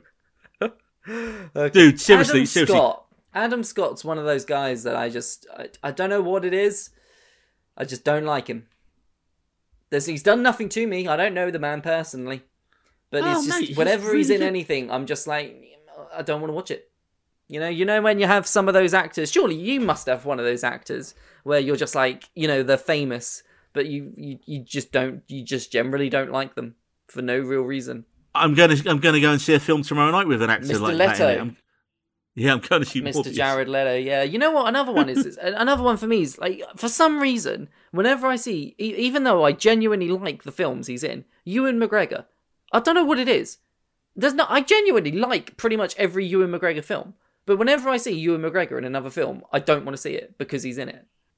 I It think that makes says no more about sense. you. It makes Yeah, no yeah. But uh, Adam Scott, yeah, he's that guy for me. I'm, I'm just like, I don't know what it is, man. I think it's his face. Did you He's got one of those you- faces that you kind of just want to punch. did know? you never watch um did you never watch him in Parks and Rec? No, I never got that far. Oh my god, he, he was. Very, that's, I think that's kind of what made him. He had another really good show called Party Down, where he played a caterer who was trying to be an actor. That was a really good show. You can't underrated. tell me you just don't want to slap his face. Talking about, No, you know, I- I think- I think Smith because- in a room with him, whoo, Oh, you wouldn't be well, going very but far, but but Adam Scott would never say anything about his wife. wouldn't he? That says more about you. That says more about you, mate. Anyway, Severance, David. Honestly, get on this show now because it starts off a little bit slow, but the central. It's one of these puzzle box shows, right, where you're watching it and you're like, "What's going on? It's what like are they a doing?" Rubik's cube, where you know you get five, you get like four on one side, but then the next side's not like fit, so you got to like move the, that side. I would say, mate, give it to give it to episode four, and if you can't don't want to keep watching it past episode four. Oh, also they're only um about forty minute episodes, so they're not too long. So uh, uh, yeah. So and sev and from Severance, David, that sounds like something our character in the next show you want to talk about, which is Rick and Morty. Sounds Is like it? something Rick would do, doesn't it? Um, yeah, Rick and Two Crows. Woo! Rick and Two Crows. That's that's that's man. That's that's the show I want to watch. I was quite sad that that went nowhere. Like I, I kind of wanted Rick and Two Shows to be a continuous thing, and I loved the Rick fact and that Two they Shows? changed the Rick and- Rick and Two Crows. Yeah, yeah, he could have Rick and Two Shows. I'd watch that. I'd watch that shit, man. Merchandising opportunities. Then you know how much Rick and Morty love their merchandise. That's like Mickey. Mate, I, I I've literally I've put my notes down right from uh from what I remembered from this season. So I watched it a little while back, and it lit- just looking at the notes makes me laugh. I've got Space Incest Baby, Hellraiser Club with Jerry, um, yeah. Space Rick incest, Entel baby. Friendshine of the Spot, Rickternal Friendshine of the Spotless Mort. Um, that was the Bird Person one, right? Yes. I la- love that. Love Bird Person. Bird person, Uh, person. And then, of course, of course, the, the Thanksgiving one with the turkeys. Can't go wrong with that. The always great Keith David as the president. And uh, you got a little uh, community uh, thing, because with it being Dan Harmon, with uh, Alison Brie in it as uh, Planetina. I mean, it's just, it was funny, man. Oh, Was that Alison Brie? Yeah, that was Alison Brie as Planetina. I'm not going to lie. think- The ending of this, um, I've only watched it the once, and I've not read up on it. I ain't got a fucking clue what happened. Not, Yeah, not, they- not a fucking Scooby Doo. I, I'm, I ain't smart enough to follow that shit. It's getting to the point, you know, the show's getting to a point where it just fucking does what it wants. It could just, you I know, think I don't think it, gets to a point, mate. I think they've done that from day one. They've it doesn't even have to make any bloody sense or there'll be and, and there'll be fans out there like being like no this is why it makes sense because this is this and because temporal alliances and you've got different realities and when you put different realities on top of one reality then they become five different things and then it's and you get a fan reality sandwich. for Rick and Morty Mhm. probably the worst thing about it if you take Well, fan they are now. They're going to come for you now, David. They, They are will, now. man. Now you've I've insulted them. slagged them off. I'll slag them off again. Fuck those guys. Because they are rude, they are obnoxious, they are the worst of humanity. The, David, the David, ultimate d- outspoken fan base that's out there that just takes the piss out of everything you want to say about that show. You can't be Um, nice. you can't say anything critical. And if you say anything critical, then you just don't understand it. And that's his biggest problem. And I, I, after admitting that I didn't understand that season, then, or the, the last episode at least, then I suppose they're correct. But David, yeah, man, Rick and Two Crows. Moving on from one sci-fi show to well another. Picard, Picard, season two. Oh, bloody Picard. All right, I'm What going on bloody Facebook, Picard? man. Could- So let me know when you're done. Let me know. Facebook. I don't care. About Horrific. Picard. so I, I'm I don't care about so, Star Trek. I've never been a Star Trek person. Right. Well, luckily for you, I'm going to keep. Tell me short. why I should be a Star Trek person. Oh no, I haven't got time to go into that. Star Trek, in a nutshell, was all about you know social justice and uh, anti-racism and um, uh, you know all kind of sexual minority issues and all that kind of stuff. But decades and decades before, it was kind of in the mainstream. So you know, you look at the original series, you know, the casting of Uhura, things like that. Uh, even in the nineties, they did uh, in Star Trek: Next Generation, they addressed um, um, trans issues in um, episodes like that. And it's weird now that well, Star Trek does it now in like stuff like um, Discovery and uh, well, just I think it's just generally Discovery doing it in the minute. people are like, "Oh, it's it's woke now." I was like, "No, Star Trek has always been ahead of the curve on that stuff. They've always used sci-fi as a way of going, look, in the future, this is how we should be." You've mentioned this previously on another podcast where they've always kind of been ahead of the curve on uh, ahead of the curve on some of the more cultural issues that are actually happening right now. That's what Trek is. Trek imagines a world where you know you don't you you don't money's not a thing. Uh, everyone's lives in a house. You know, uh, you know the Federation. The, the ideals of the Federation is like this utopia where everything's great and that our existence isn't to just work and make money. Our existence is to travel the the universe and seek out new life and new frontiers. And everyone's equal, and Is that the point? doesn't matter it? who you. Is that what they're doing? yeah, yeah. They're, they're just try- they're just out there exploring shit. Have you never watched any of them, man? That's like I, to be honest, I've never cared.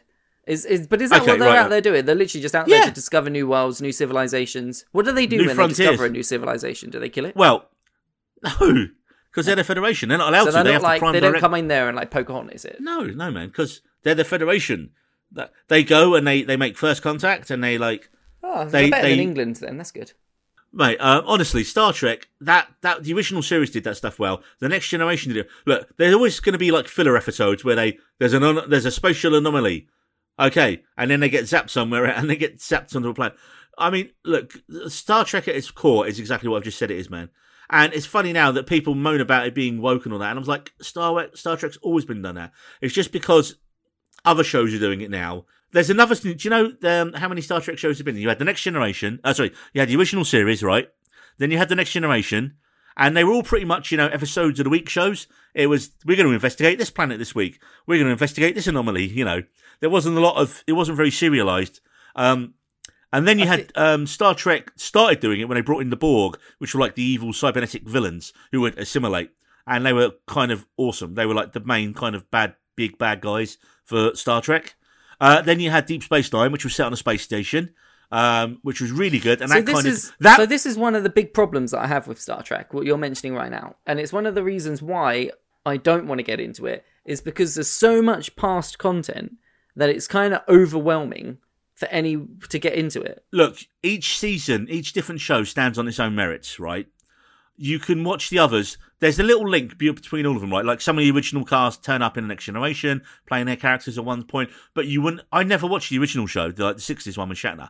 I started off with Next Generation, uh, the Patrick Stewart show, when I it used to be on at like five o'clock when I got in from school, and I and I watched Isn't it. that On, it was on Picard? Sky. See, I pay attention. Yeah, but no, Picard is the new show they've just made with coming back Yeah, to the role. Yeah, but isn't isn't Patrick Stewart playing Picard in the Next Generation? In it, yeah, yeah, yeah, yeah, yeah, yeah. Uh, and that ran for seven years, seven seasons. That did, and there was twenty-two episodes a season, David. And what they did is when they did la- launch Deep Space Nine, which was the next spin-off, it was about a space space station. You find out that um, the guy who's the guy, the main, the main guy in that show, uh, Benjamin Sisko, uh, played by Avery Brooks, who was brilliant and is not enough stuff. The commander of the space station, he his wife was killed in an attack by the Borg in the next generation when um, Picard becomes a baddie for a few episodes. He becomes a robot killing machine, and then he becomes good again. And they take and they take all the robot stuff off him. The Borg will and so to you. already, and so when the the opening episode stuff, you like you have this already. You've got tension between them, but. Um, Deep Space Nine again ran another seven years, and what it did, it took some of the smaller characters from Next Generation, so like Worf and Chief O'Brien, and they gave them a massive uh, improved role in the new series. And but it was written by the guy mainly, and it kind of launched his career, uh, uh, Ron D. Moore, who did Battlestar Galactica. So, and it became more of a serial show. It wasn't just an episode of the week story. It became this great. It, there was like lots of like spy stuff in it.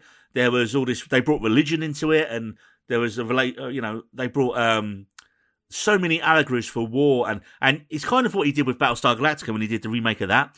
But for me, Deep Space Nine was probably the best Star Star Trek show out there, and it, it had such an awesome build up to like there was like full on intergalactic wars going on by like the last season, and like people thinking the main guy's the Messiah and all this kind of stuff.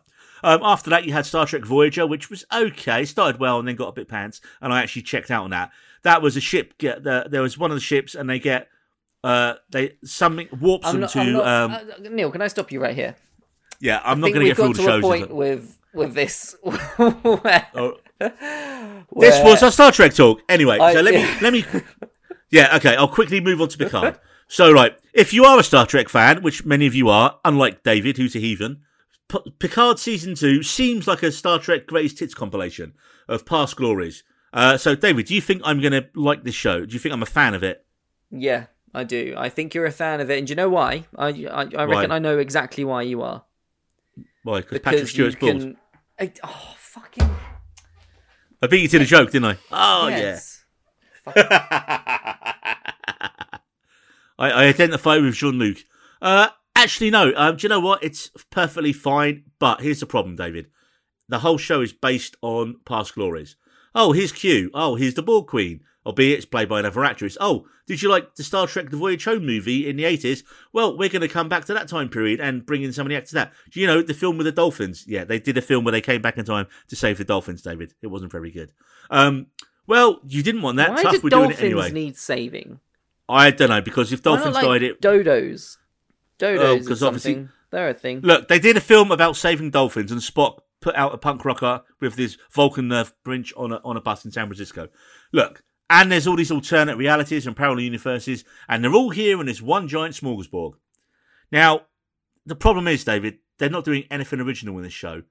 It's everything we've seen before, and it's almost like ticking off all the greatest hits. And the real obvious problem I've noticed with this year is Patrick Stewart's age, man. I mean, how old is the guy, dude? Isn't he 81 or 82? He's really, he's getting on in the years now. Is he So he really that old? He's that old, man. He's definitely that old. 81? I'm fairly certain. Not, I'm not 100%. Go and Google it quickly. Patrick but Rick Stewart. When you Google it, I will just say, because of his age, he can't do all the running and the shooting and the action like he used to. So, and he just, a lot of these scenes, he's just standing there looking Well, really bravo old. to you, mate. Bang on. 81. 81. Ah, Yeah. okay. Yes. But yeah, so look, he just looks a bit too old for it now, which is a shame to say. It's a shame to sh- like he'll he'll be fine if uh doing the odd cameo in some Marvel stuff come up, but let the guy relax, man. He shouldn't be doing a full series at his age, man. He looks like he'd rather be curled up with a nice Earl Grey tea. So like I'm enjoying it enough, but I don't really think we need a second series of the show. Uh, after the first series, I feel like last season was good enough to just, hey, remember this character? Here's the end of his story. Great. And we're just getting a rose tinted greatest hits package so far. And the new cast in it, none of them are really memorable. The only one that really stands out to me is Alison Pill as a Dr. Jurati, and that's because she gets all the best lines. And I quite happily see her in other shows. But for me, it's quite normal, middle of the wreck, middle of the wreck, middle of the trek, middle of the road trek. And now, quickly, on to movies, I- David. I, I always get Patrick Stewart and um, Ben King. Patrick Wilson. No, Okay. Ben Kingsley mi- mixed up sometimes in my head. The, you know when you randomly get two actors mixed up, they're, they're, they're the two. It's not, but you know what? It probably is because they're both bald. I know it is. Yeah. Right. So, moving on to movies, David. I'm first up. So, a few weeks ago, I um I went and saw a film that was completely unknown to me. I'd seen Batman two weeks in a row, and there was literally nothing else out on a Friday night. And I was about to go and see Batman for a third time when amazingly my local world of cine had some new horror film called X playing, and it was on once.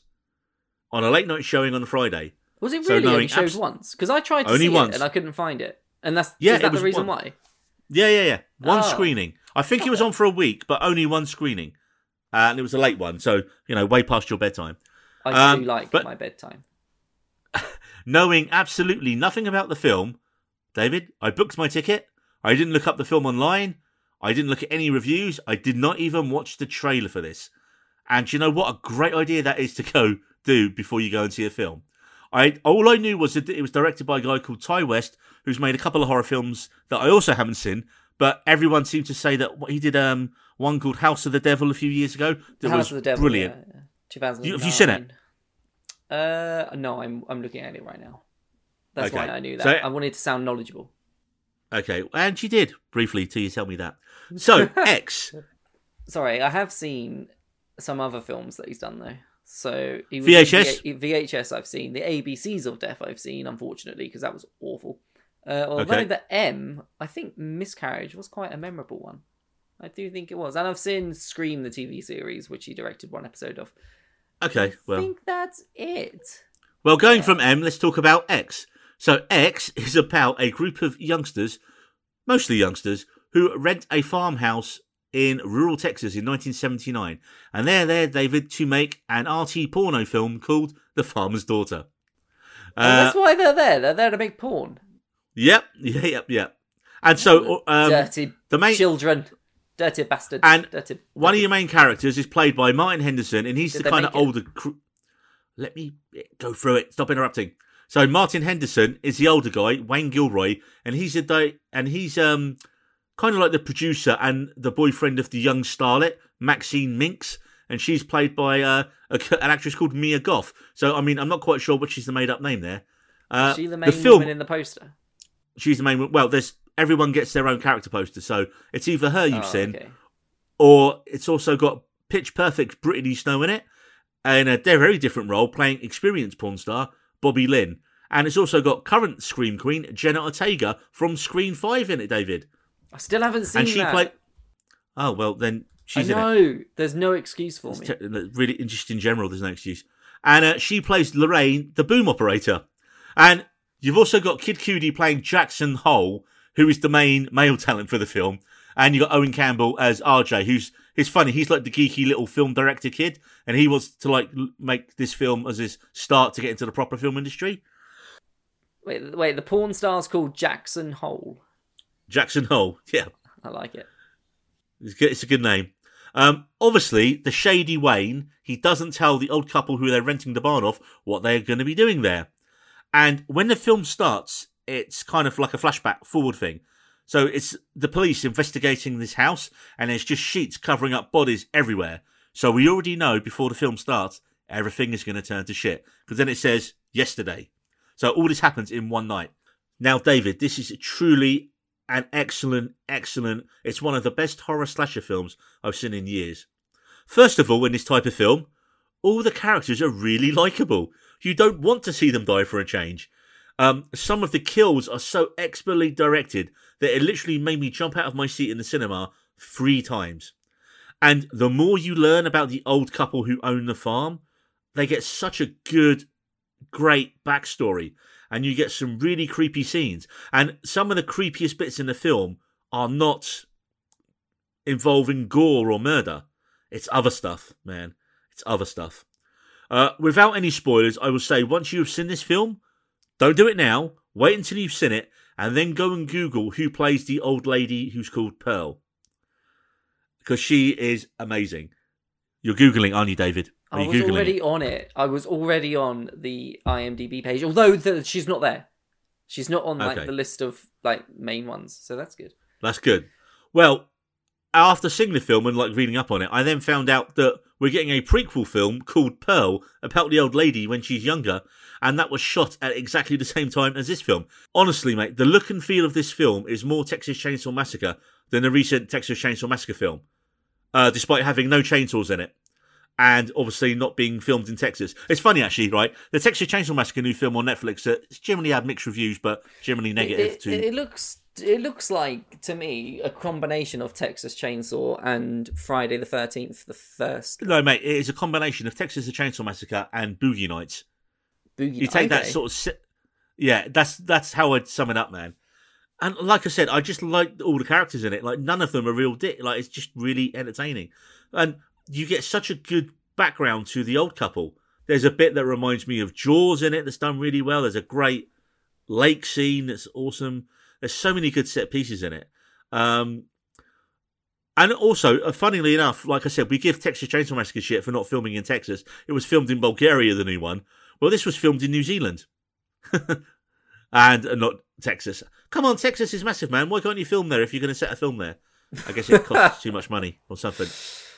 But um, Uh, yeah, have a look, have a look online. I've put them up. No, I do uh, want to watch put- this film. This is on my list. It's on. A, It's very, very it's good. One, it's very high on my list. Actually. Check out even the poster, mate. Is brilliant. The poster, the film's. Called X, right? with the with the legs crossed. So good, and it makes an X. Yep, that's what legs do. That low angle shot of the house, that is just one of the iconic shots from the Texas Chainsaw Massacre. So there's so many Is there some like Ed Gein references? Well, no, because it's a different type of story. It, Okay. it, that's what I like is you think, okay, he's going to do Texas Chainsaw Massacre.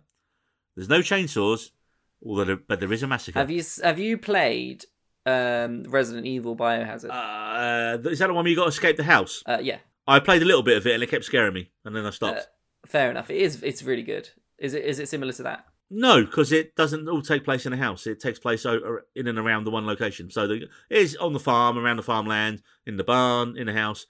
Uh, it's just, it's really good, man. I, I'm, I'm really.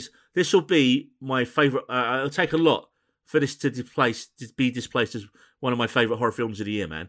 Uh, if I had to give it a rating, which I've just decided I'm going to, I'm not going to give it an Nando's rating. I'm going to give it a. Well, hey, hey, hey. okay, well that's good. I- that's good. Well, no, spicy. What's spicy? Come on, we were going off the spicy theme. You got to give it something. Buffalo. As we're in Texas. spicy, is it? Buffalo. Isn't Yes, that like really mild? No, David. Isn't it? You know nothing know about spice, man. You, you you do not know spice. Okay. Oh, it's good. Go nine- like go like off a curry. Is it like a what are we talking like jalfrezi? We're talking like a Oh, no, it's a like vindaloo. vindaloo. You're like, I have vindaloo. Okay, nice. Yeah. Right. So after um, whole scale slaughter, David, I think we can go to another film with, well, wholesale slaughter. You're going to tell us about West Side Story Am I okay? Um, I can do that. quickly. Sure. Very uh, yes, quick. Oh, blimey, quickly. Hang on, you weren't quick with X. You was. You took your time. No, all right. Okay, so I. So okay, with West Side Story, I had not seen uh, the original film. I have not seen the stage show. I knew jack shit about West Side Story going into it, aside from the fact that it was a musical and directed by Steven Spielberg. And then I watched it. I, you know, going into it, I thought it was a feel-good film. I, I thought it was. I thought it was a happy, lovely, just you know, bunch of people in New York going around singing about stuff. You know, I thought there'd be the interracial, like the racial uh, difficulties that's like present. That I thought you get from the from the trailer, but that's kind of what I thought it was about. And then um, it was it was not Neil. It, it it was not a feel good film. It was it was it was quite depressing. And f- people die, Neil, and they, these are these are children. What are they dying for? They're kids. What are they what they what they fighting about? What are they fighting about, Neil? Turf of like a shithole. That's like that's like people in Dover being like, "Hey man, this is Dover. This is my turf. I don't want to leave Dover." It it doesn't what what that Said ain't no worth one. dying. That ain't worth dying over, man. It, Dover ain't Dover ain't you know Richmond. It's not it's not a nice place. it doesn't it it doesn't make sense to me. But anyway, I, that's that anyway. So I watched it. Um. And It it, was- clearly made an emotional impact on you. Well, I did because I watched it, and then I, you know, one of those films where you kind of just sit in silence for a while, and it was just like, that was not what I expected. It was, uh, it was depressing. It's obviously based off Romeo and Juliet. I mean, I- I, I- I, that's what I'm saying. kind of got that it was based off Romeo and Juliet from the first, I'd say, ten minutes of the film. And you didn't know how, and you, you were still shocked by the ending. Well, I wasn't. I don't know. I, I kind of was because I felt I felt like it wouldn't be the exact same story. I felt like they, I guess they did twist it a little bit in the fact that she survived, but um, I thought they twist it and say, um, sorry, I thought they twist it and be like, well, they. You know, And they all live happily ever after. like with an alternate ending, yeah, where it's like nice and happy, and these two lovebirds that are intertwined, lovers, um, star-crossed lovers, whatever, are um, going to be nice and happy together. But that wasn't. It was a fucking musical. Of course, I thought it was going to be a happy ending. Uh, it was not a happy ending, and some of the performances were great. The direction was okay. I didn't think it was a most memorable Spielberg esque direction. You know, it's not something that I'm going to think of a Spielberg film. I'm not going to think West Side Story. It was enjoyable. I wouldn't be rushing to watch it again aside from you know i could run through the basic story of it but i've already said that it's romeo and juliet everyone fucking knows romeo and juliet Except Um, you, apparently. the actress the, okay so the acting in it baby driver the guy from baby driver um i forgot right. his name Ansel Elgort. Elgort? yes that's Elgort? it ansel engel thank you he plays tony and you got rachel zelga um Zegler. Zegler, thank you, who plays Maria, uh, who's who's going to be the next uh, Snow White, I believe. So that was interesting and controversial casting because she's not got skin made of white, but people, I suppose, have problems. Um, but the best supporting actress win for uh, Andrea DeBose. Ariana. Uh, Aria- Yep. Adriana. Ar- Ar- Ar- Ariana. Ariana DeBose. I can't say names, man. Names are hard. I mean, the good thing is we It's, we know it's not you um, just being unprepared. You just can't say anything. I can you? can't. It's dyslexia for you, man. It's it's Words. Are you actually Uh, dyslexic? Or you... No, I am. Yeah, yeah. yeah. um, okay, fair enough. Oh, I the- can't can't make fun about your medical condition. No, man, you get slapped. Natasha will come around and slap you. I reverse Will Smith. Yeah.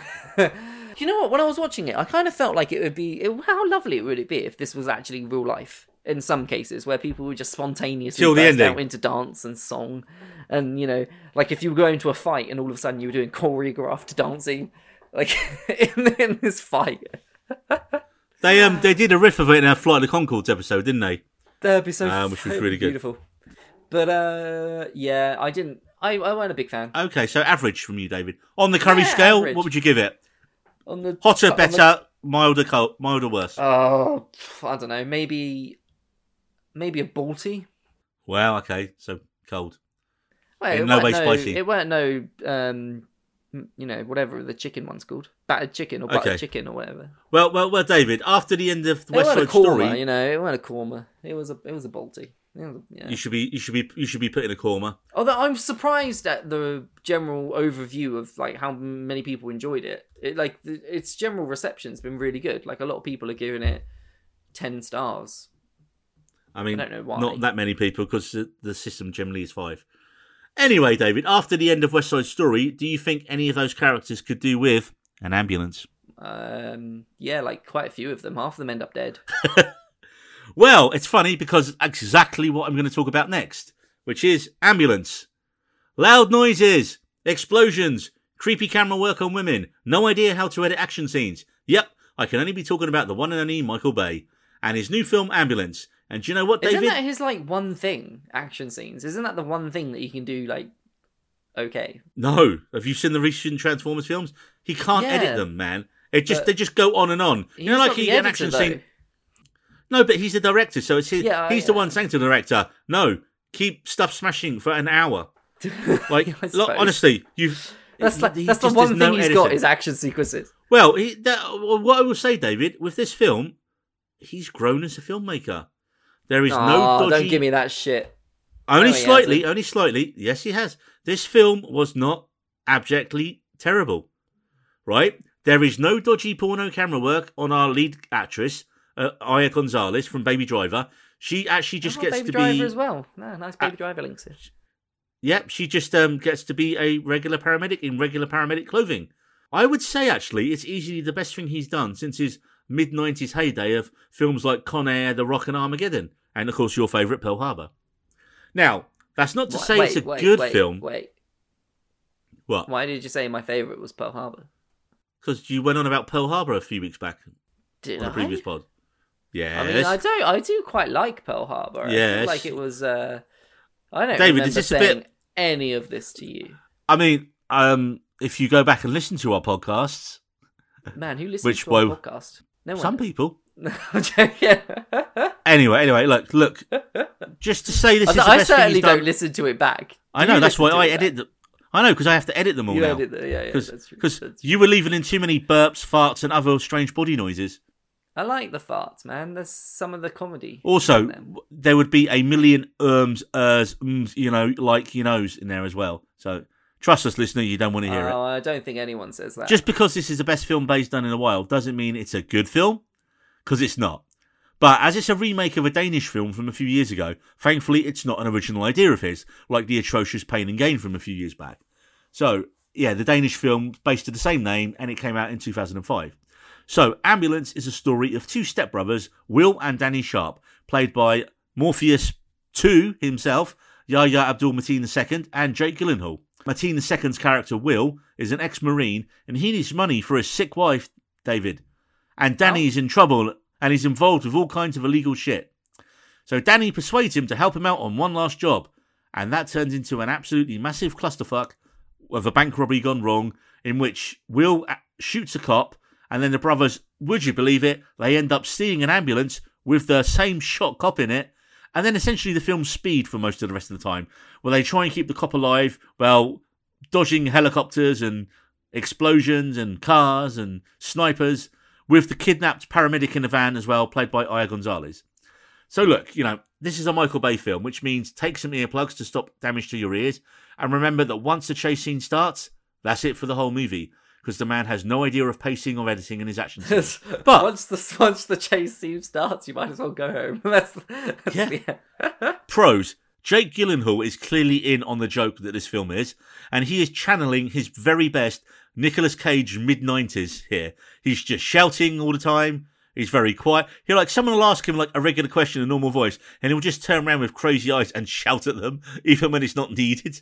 Um, it's almost like they let him improvise his lines because they rarely make sense in the context of the scene, and it's just like random yells, the stuff he comes out with. I noted down a few of the highlights, man. There's a bit where his sweater he's wearing gets covered in dust, and he just turns to someone, points a gun in their face, and yells, "That was fucking cashmere." I mean, I laughed loads at I'd be pissed off if a cashmere sweater. Do you know how much that costs? Okay, Jake. Okay, Jake. Calm Do down. you Don't know give me the how much eyes. a cashmere sweater shot? Do you?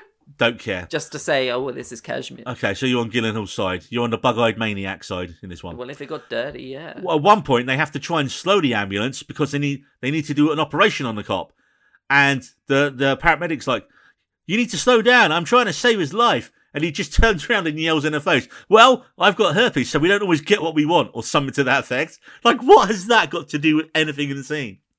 Um, I will give it. Here's a pro and a con in one here, David. Right? Bay has discovered drones. Now, when you see drones in movies, Bay, Bay has discovered drones. Honestly, he has. Now, but most drone work in films, right? They're for like, you know, big establishing shots, setting the scene of a location. No, Michael Bay wants to see how fast they can go. Whoosh, zoom, whoom. Do you know, I, I, I, I love to know how many drones died making this film, David.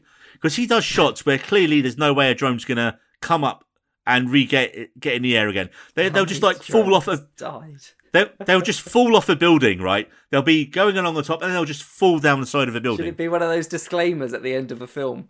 Like, no, no drones were hurt in the making. No animals were hurt during the making of this film, but Michael Bay murdered 2,000 drones. There's like like some of the action scenes though. I will say the the drone work is really groundbreaking because they're going so fast around um like the ambulance and there's there's a shot where they're running and like a drone goes beneath someone's feet and goes round. I was like, why would you ever think to use that in that way, right? So I'll give them credit for it. There are some interesting shots that I would never in a million years think, oh yeah, you're going to use a drone that way. There, there's a there's a scene early on, right, when uh, the brother uh, Gyllenhaal's trying to convince his other, his brother to do the job with him, and he's he's you know he's shouting at him, "You need to do this now. Think of your wife, think of your family." Blah, blah, blah. And to emphasise the the drama of the scene, it's filmed on two drones constantly circling the two of them. I was almost getting dizzy watching it, man. I was just like, "Oh my god, this is such overkill for just a conversation scene." Has um, But you know- how's ambulance done on a uh, box? Not office? very well, mate. It's not done. When I was in there, um, there was I think nine people on the opening weekend of it. I think it cost for Michael Bay though. I think it was relatively cheap. I think it cost. Uh, I want to say like 40, 50 million, Yeah, not bad going. Um, and I think, his- it took his- about yeah his appeal as a director's kind of what what appeal as a director. disappeared altogether. Yeah, Look, his peak was the nineties, man, and now it's Mm. and we're a long way away away from that now. what was his last decent one? The Island was that Michael Bay? No. I think it was. That wasn't that. Uh, that was passable. Uh, maybe the first Transformers movie. Maybe the last two or three Transformers films have been utter unwatchable garbage. Like I just- think I they're just- stopped after like the second The or third one. I can't remember. uh, yeah, Revenge I mean, of the what- Fallen, I think, is the last one I watched. I mean, did you get to the one where they're in medieval times with King Arthur and the knights, and Stanley Tucci's in it playing a drunk Merlin, and then suddenly, uh, there's King Arthur and Dino. But uh, mate, it, what the? It was I clearly they were doing a lot of coke. Watch that. They were clearly doing a lot of cocaine on the writers for that film. Yeah, do you know what, man? This is a simple way to spend two hours, and it wasn't as bad as I thought. I, I just think Gyllenhaal helps, right? You never get a bad performance from Gyllenhaal, and in this one, he's just decided he's going to be Nick Cage from Nick Cage in the nineties. So uh, I think we're on to our last film of the uh, podcast, David. Oh, thank God, alright. it's gone on a while, man. Whew. You're so enthusiastic. You're so enthusiastic, David. Uh, you just give our listeners what they want when you cannot be bothered to, you know, Hey, look, dear muster listener, excitement. if you're still here, bravo to you. Bravo. I mean, this is only on- There's dude, just one left. under- What's left? What's coming? What's coming? the Lost City. Oh, this is a nice one. Okay. I'm going to tell my Yeah. partner to start dinner, though. Mate, whenever I do a podcast, I make sure I have quiche and salad, so it's cold. So I don't have to worry. That's planning. That's commitment. I'm having That's curry. quiche. Talking of, I'm on theme with the day. I know, about to say we invented the curry scale, and we just as we quickly invented it, we retired it in the same podcast. So let's keep going. So, uh, the Lost City, starring Channing Tatum and Sandra Bullock, and everyone's like, "Oh, this looks like *Romancing the Stone*, that film from the '80s that you haven't seen, Dave, because you weren't born." But um, I I told you I have Romancing the Stone on DVD. Yeah, I you have the- it. There's three of them, right? It's a trilogy. no, there's them? two: Okay. *Jewel of the Nile* and *Romancing the Stone*, and you Ah. haven't watched it yet.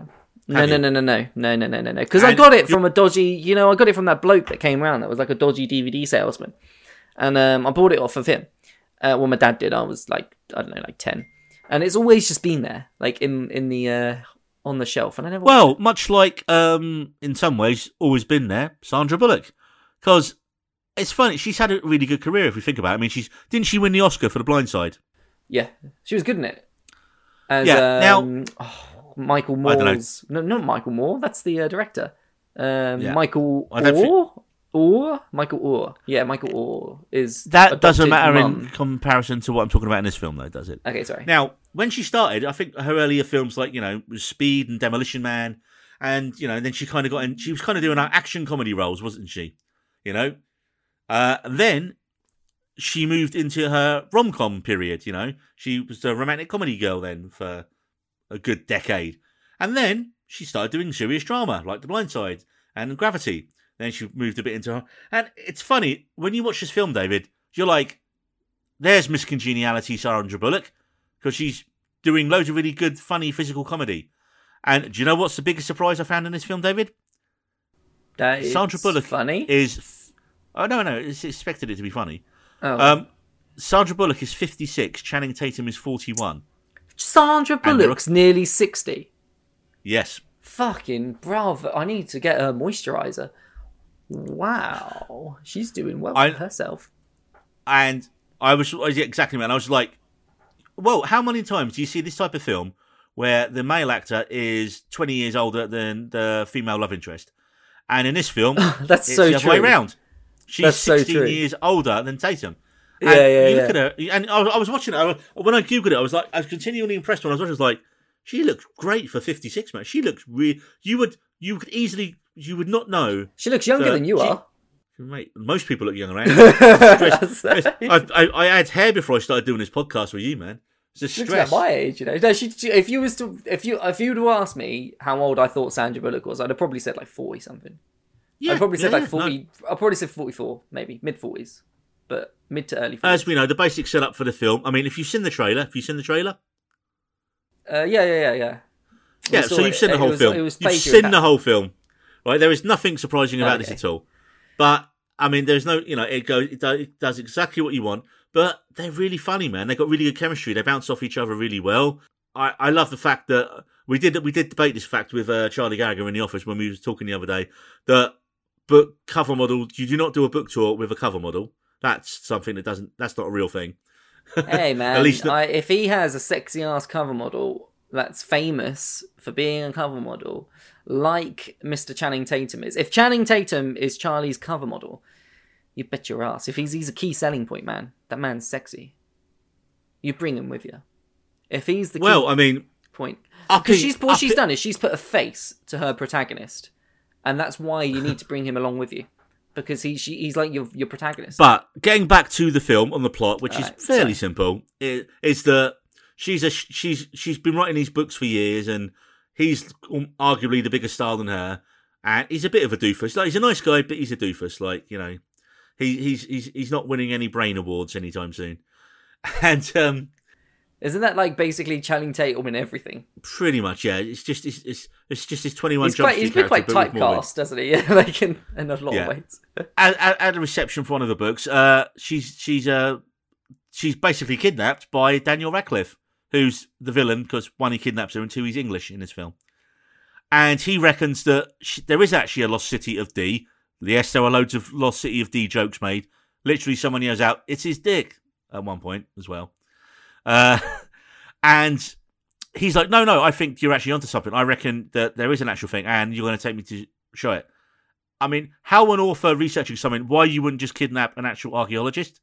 Or, uh, you know, someone, why would you kidnap a fiction author writing about a fictional thing? But, you know, bar that glaring plot hole. And then we're off. And Tatum's like, I need to go and save her. But first, this is good. This is this is a, only a minor, minor spoiler. Um, because you see in the trailer, Brad Pitt rocks up in a trailer, and I was like, "Oh, well, when's this happen?" So he calls Brad Pitt up to like go and help him out. So like, Brad Pitt is brilliant in this man as well. Brad Pitt is awesome. Why are you so handsome? My dad was a weatherman. I mean, that's that's better than most of your jokes, David. I don't even get that. Generally, weather people have to be attractive to be on TV, right? Do they? How many- Have you seen how many- weather people? Well, I don't really.